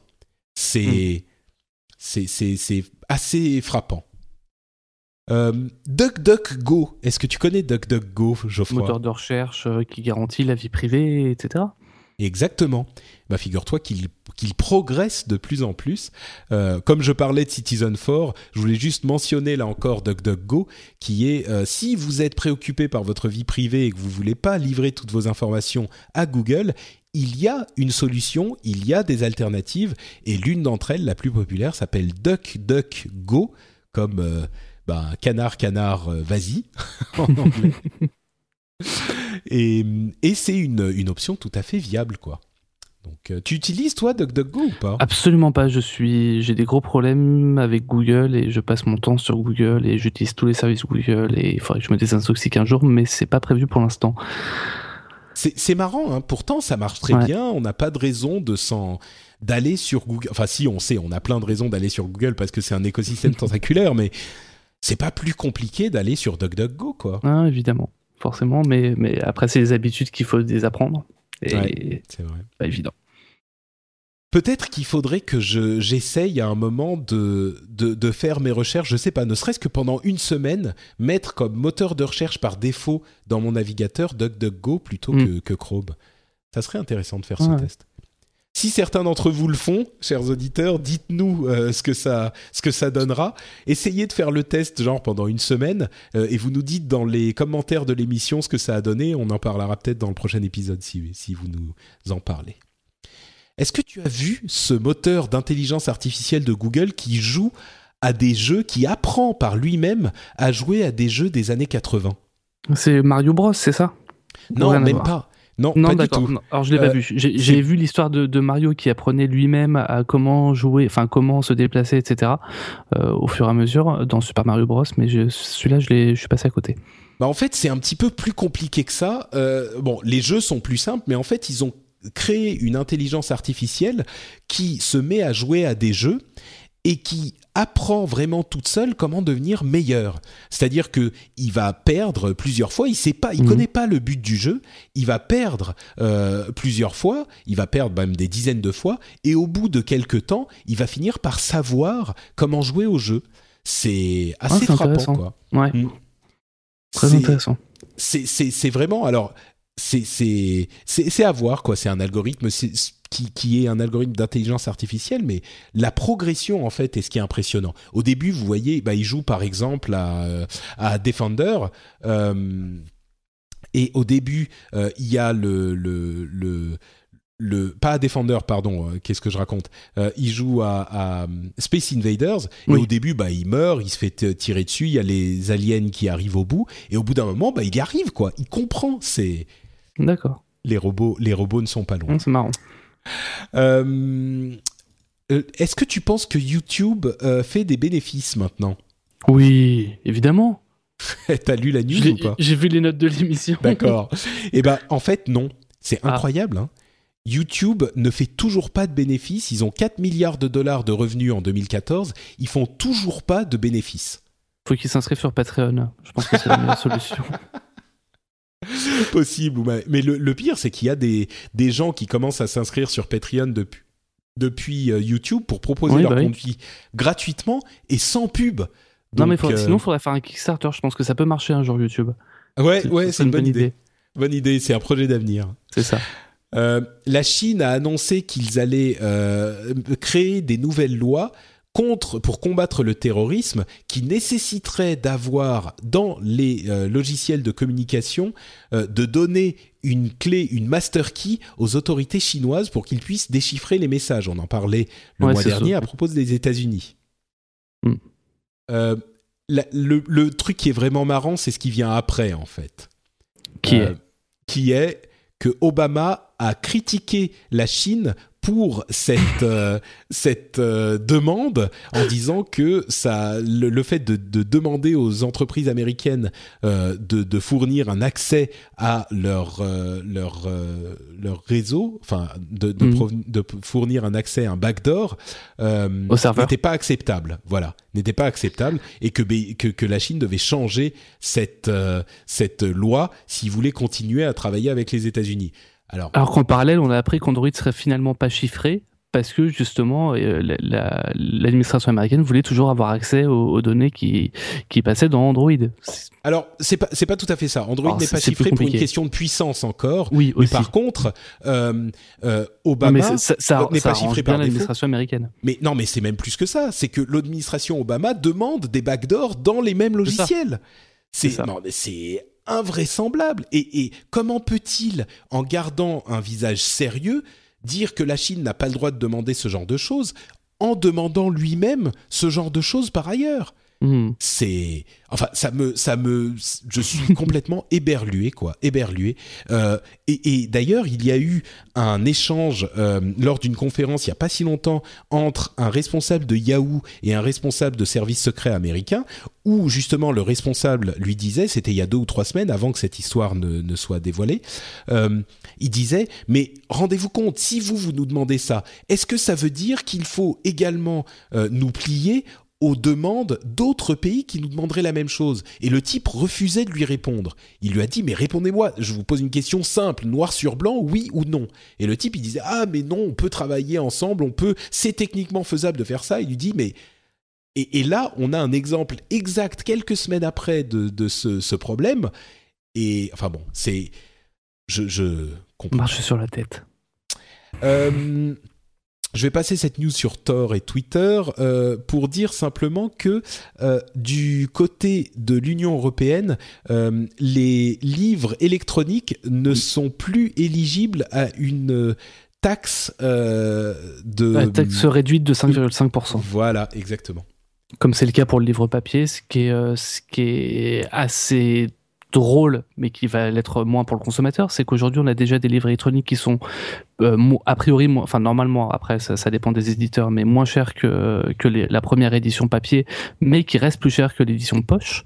Et, euh, et avec l'augmentation, donc le passage de la TVA euh, de, sur le livre électronique de 5,5 à 20%, on pourrait euh, avoir des livres qui soient encore plus chers que des livres électroniques plus chers que les versions poche. Donc à voir comment comment les éditeurs vont répercuter ça, est-ce qu'ils vont euh, et est-ce qu'ils vont est-ce qu'ils vont le répercuter ou est-ce qu'ils vont euh, manger leur marge? Euh, En tout cas, ils sont en train de faire un gros lobbying là-dessus. Ouais, c'est assez euh, assez préoccupant franchement cette histoire. Hmm. Je suis euh, je suis assez enfin bon bref c'est une question de livre électronique comme s'ils avaient besoin de ça pour euh, pour avoir des bâtons dans les roues. hein. Est-ce que tu es un utilisateur et un fan de drones toi?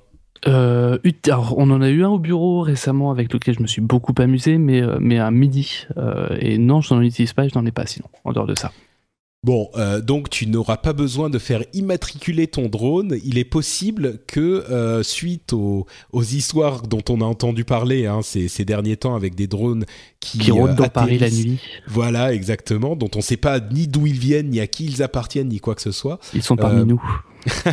Une, mais mais c'est à vrai dire, c'est un peu inquiétant parce qu'on ne sait pas qui les utilise. Ça se trouve, c'est des petits plaisantins. Ça Oui. se trouve, c'est des gens qui cherchent à tester euh, les, les, les services de sécurité pour des choses un petit peu moins. Je pense qu'il un faut pas tomber dans la panique non plus. hein. Des drones, Non, ça, non, bien ça sûr, bien beaucoup sûr. vendu récemment et je pense qu'il y a simplement des gens qui sont pas au courant, qui sont pas le droit de les faire voler dans Paris. C'est possible. Enfin, maintenant, ils sont au courant, en tout cas. Maintenant, ils sont Si- au courant après être passé aux 20 heures. C'est ça. Euh, eh bien, peut-être qu'il va falloir les faire immatriculer. Et qui dit immatriculation dit permis, dit carte carte grise ou ce genre de choses. Enfin, je sais pas, mais ça va être euh, ça va être intéressant. Mais on y réfléchit. Euh, je crois que c'est au niveau européen d'ailleurs. Je crois Ah, pas je que ça soit uniquement au niveau français. Euh, Peut-être que je me trompe. Peut-être que je me trompe. Euh, et dernière chose, il y a une conférence free demain matin. Est-ce que tu sais ce qu'ils vont annoncer? Est-ce que tu peux nous le dévoiler? J'ai toutes les infos. Je vais tout te dire dès maintenant. J'en- sais absolument rien, c'est très inattendu. Euh, la dernière con- grosse conférence Free comme ça, c'était sur euh, Free Mobile. Euh, je vois pas ce qu'ils pourraient annoncer. Vraiment pas. Je pense pas que ça soit un produit. Je pense pas que ça soit simplement des innovations sur leur forfait parce qu'ils auraient pas fait de conférence pour ça. Donc non, euh, Ah bah, si surprise. c'est si c'est ni un produit ni dans les forfaits, il reste rien. hein. c'est ça. Ça peut être du, du réseau, du déploiement de la fibre, j'en sais rien. Ouais, il y a des gens qui bien. disaient, qui disaient euh, peut-être le forfait à 2 euros qui passe gratuit pour tout le monde, pas seulement pour les abonnés free. Moi, ça me paraît possible. Hmm, pourquoi pas Mais encore une fois, annoncer une conférence pour ça, Ouais, juste pour ça, ça fait beaucoup. Ouais. voilà. Hmm. Et, Eh ben, on ils, ont- verra. ils vont peut-être acheter Bouygues. Ah, peut-être, oui. Finalement. Tout va se Euh, resserrer autour de- d'Orange, Bouygues, et, euh, enfin Free Ouais. et, euh, et Numéricable. Ça me paraît peu probable. Hein, mais... Ça paraît très peu probable. Bon, et ben voilà, on arrive à la fin de l'émission. Euh, je voulais faire une petite minute jeu vidéo avec les Steam Machines euh, et les etc. Mais de toute façon, on en a parlé dans le rendez-vous jeu. Donc euh, vous, vous, vous pouvez vous donner rendez-vous dans le rendez-vous jeu euh, que j'ai fait il y a une petite semaine avec mon ami Dany. Euh, même pas une semaine, euh, quatre jours Mm. euh, avec mon ami Dany que certains connaissent depuis azeroth.fr. Euh, et donc le- le- l'émission est toujours sur FrenchSpin. .fr évidemment Euh, et on a parlé de tout ça, on a détaillé tout ça donc vous pouvez avoir tous les détails euh, des annonces gaming dans le rendez-vous jeu. Merci beaucoup Geoffroy, c'était sympa. Et ben merci Patrick pour l'invitation. Euh, Est-ce que les gens peuvent te retrouver quelque part sur internet? Ah tiens, je viens de me rendre compte que tu es le prochain Patreon euh, patriote Ah. que je dois remercier. Je me demandais quand est-ce que ça arriverait. Je C'est ce serait drôle que ça soit là. Ah mais à, à une personne près, tu sais quoi, je te remercie en live maintenant. Geoffroy Husson, merci d'être euh, patriote et je te remercierai aussi au prochain épisode du coup. Et ben c'est gentil. Euh, mais entre-temps, où est-ce qu'on peut te retrouver sur internet? Alors, on peut me retrouver sur tomsguide.fr, euh, qui est un site d'actualité tech euh, généraliste, très axé produits. Euh, donc tomsguide.fr, sur mon compte Twitter, euh, twitter.com slash griffou, 2F Alors, et 4O. 4 O, voilà, c'est ce qu'il 4 faut, O, ce qu'il voilà. faut noter. ouais. C'est ça, 2F et 4O. Et Ok. euh, sur mon podcast, euh, qui est un podcast audio mensuel dans lequel on parle de cinéma, de, de séries télé et de comics, qui s'appelle Culture Breakdown, Culture K-U-L-T-U-R. Avec un K, comme les... Comme à l'allemande, en fait. Pardon. Comme les non, c'est pas comme les éternuements, c'est à l'allemande. Moi, j'allais dire comme les Jones, tu vois, parce que c'est genre la culture. Non, c'est à l'allemande, c'est que on est avec Xavier qui, euh, qui, qui est un germanophone euh, convaincu et avec euh, Lucie qui est journaliste tech au Figaro aussi. D'accord. Et ben très bien, c'est sur Culture Breakdown avec un K à la C'est ça. Merci Geoffroy. Euh, pour Bah, merci, ma part, c'est Note Patrick sur Twitter, c'est sur frenchspin.fr pour retrouver les notes de l'émission, les commentaires, les autres podcasts comme le rendez-vous jeu euh, et plein d'autres choses aussi. Et bien sûr, c'est sur patreon.com slash rdvtech pour soutenir l'émission si vous souhaitez le faire. On vous remercie tous et on vous donne rendez-vous dans 15 jours pour un nouvel épisode. Ciao à tous Bye.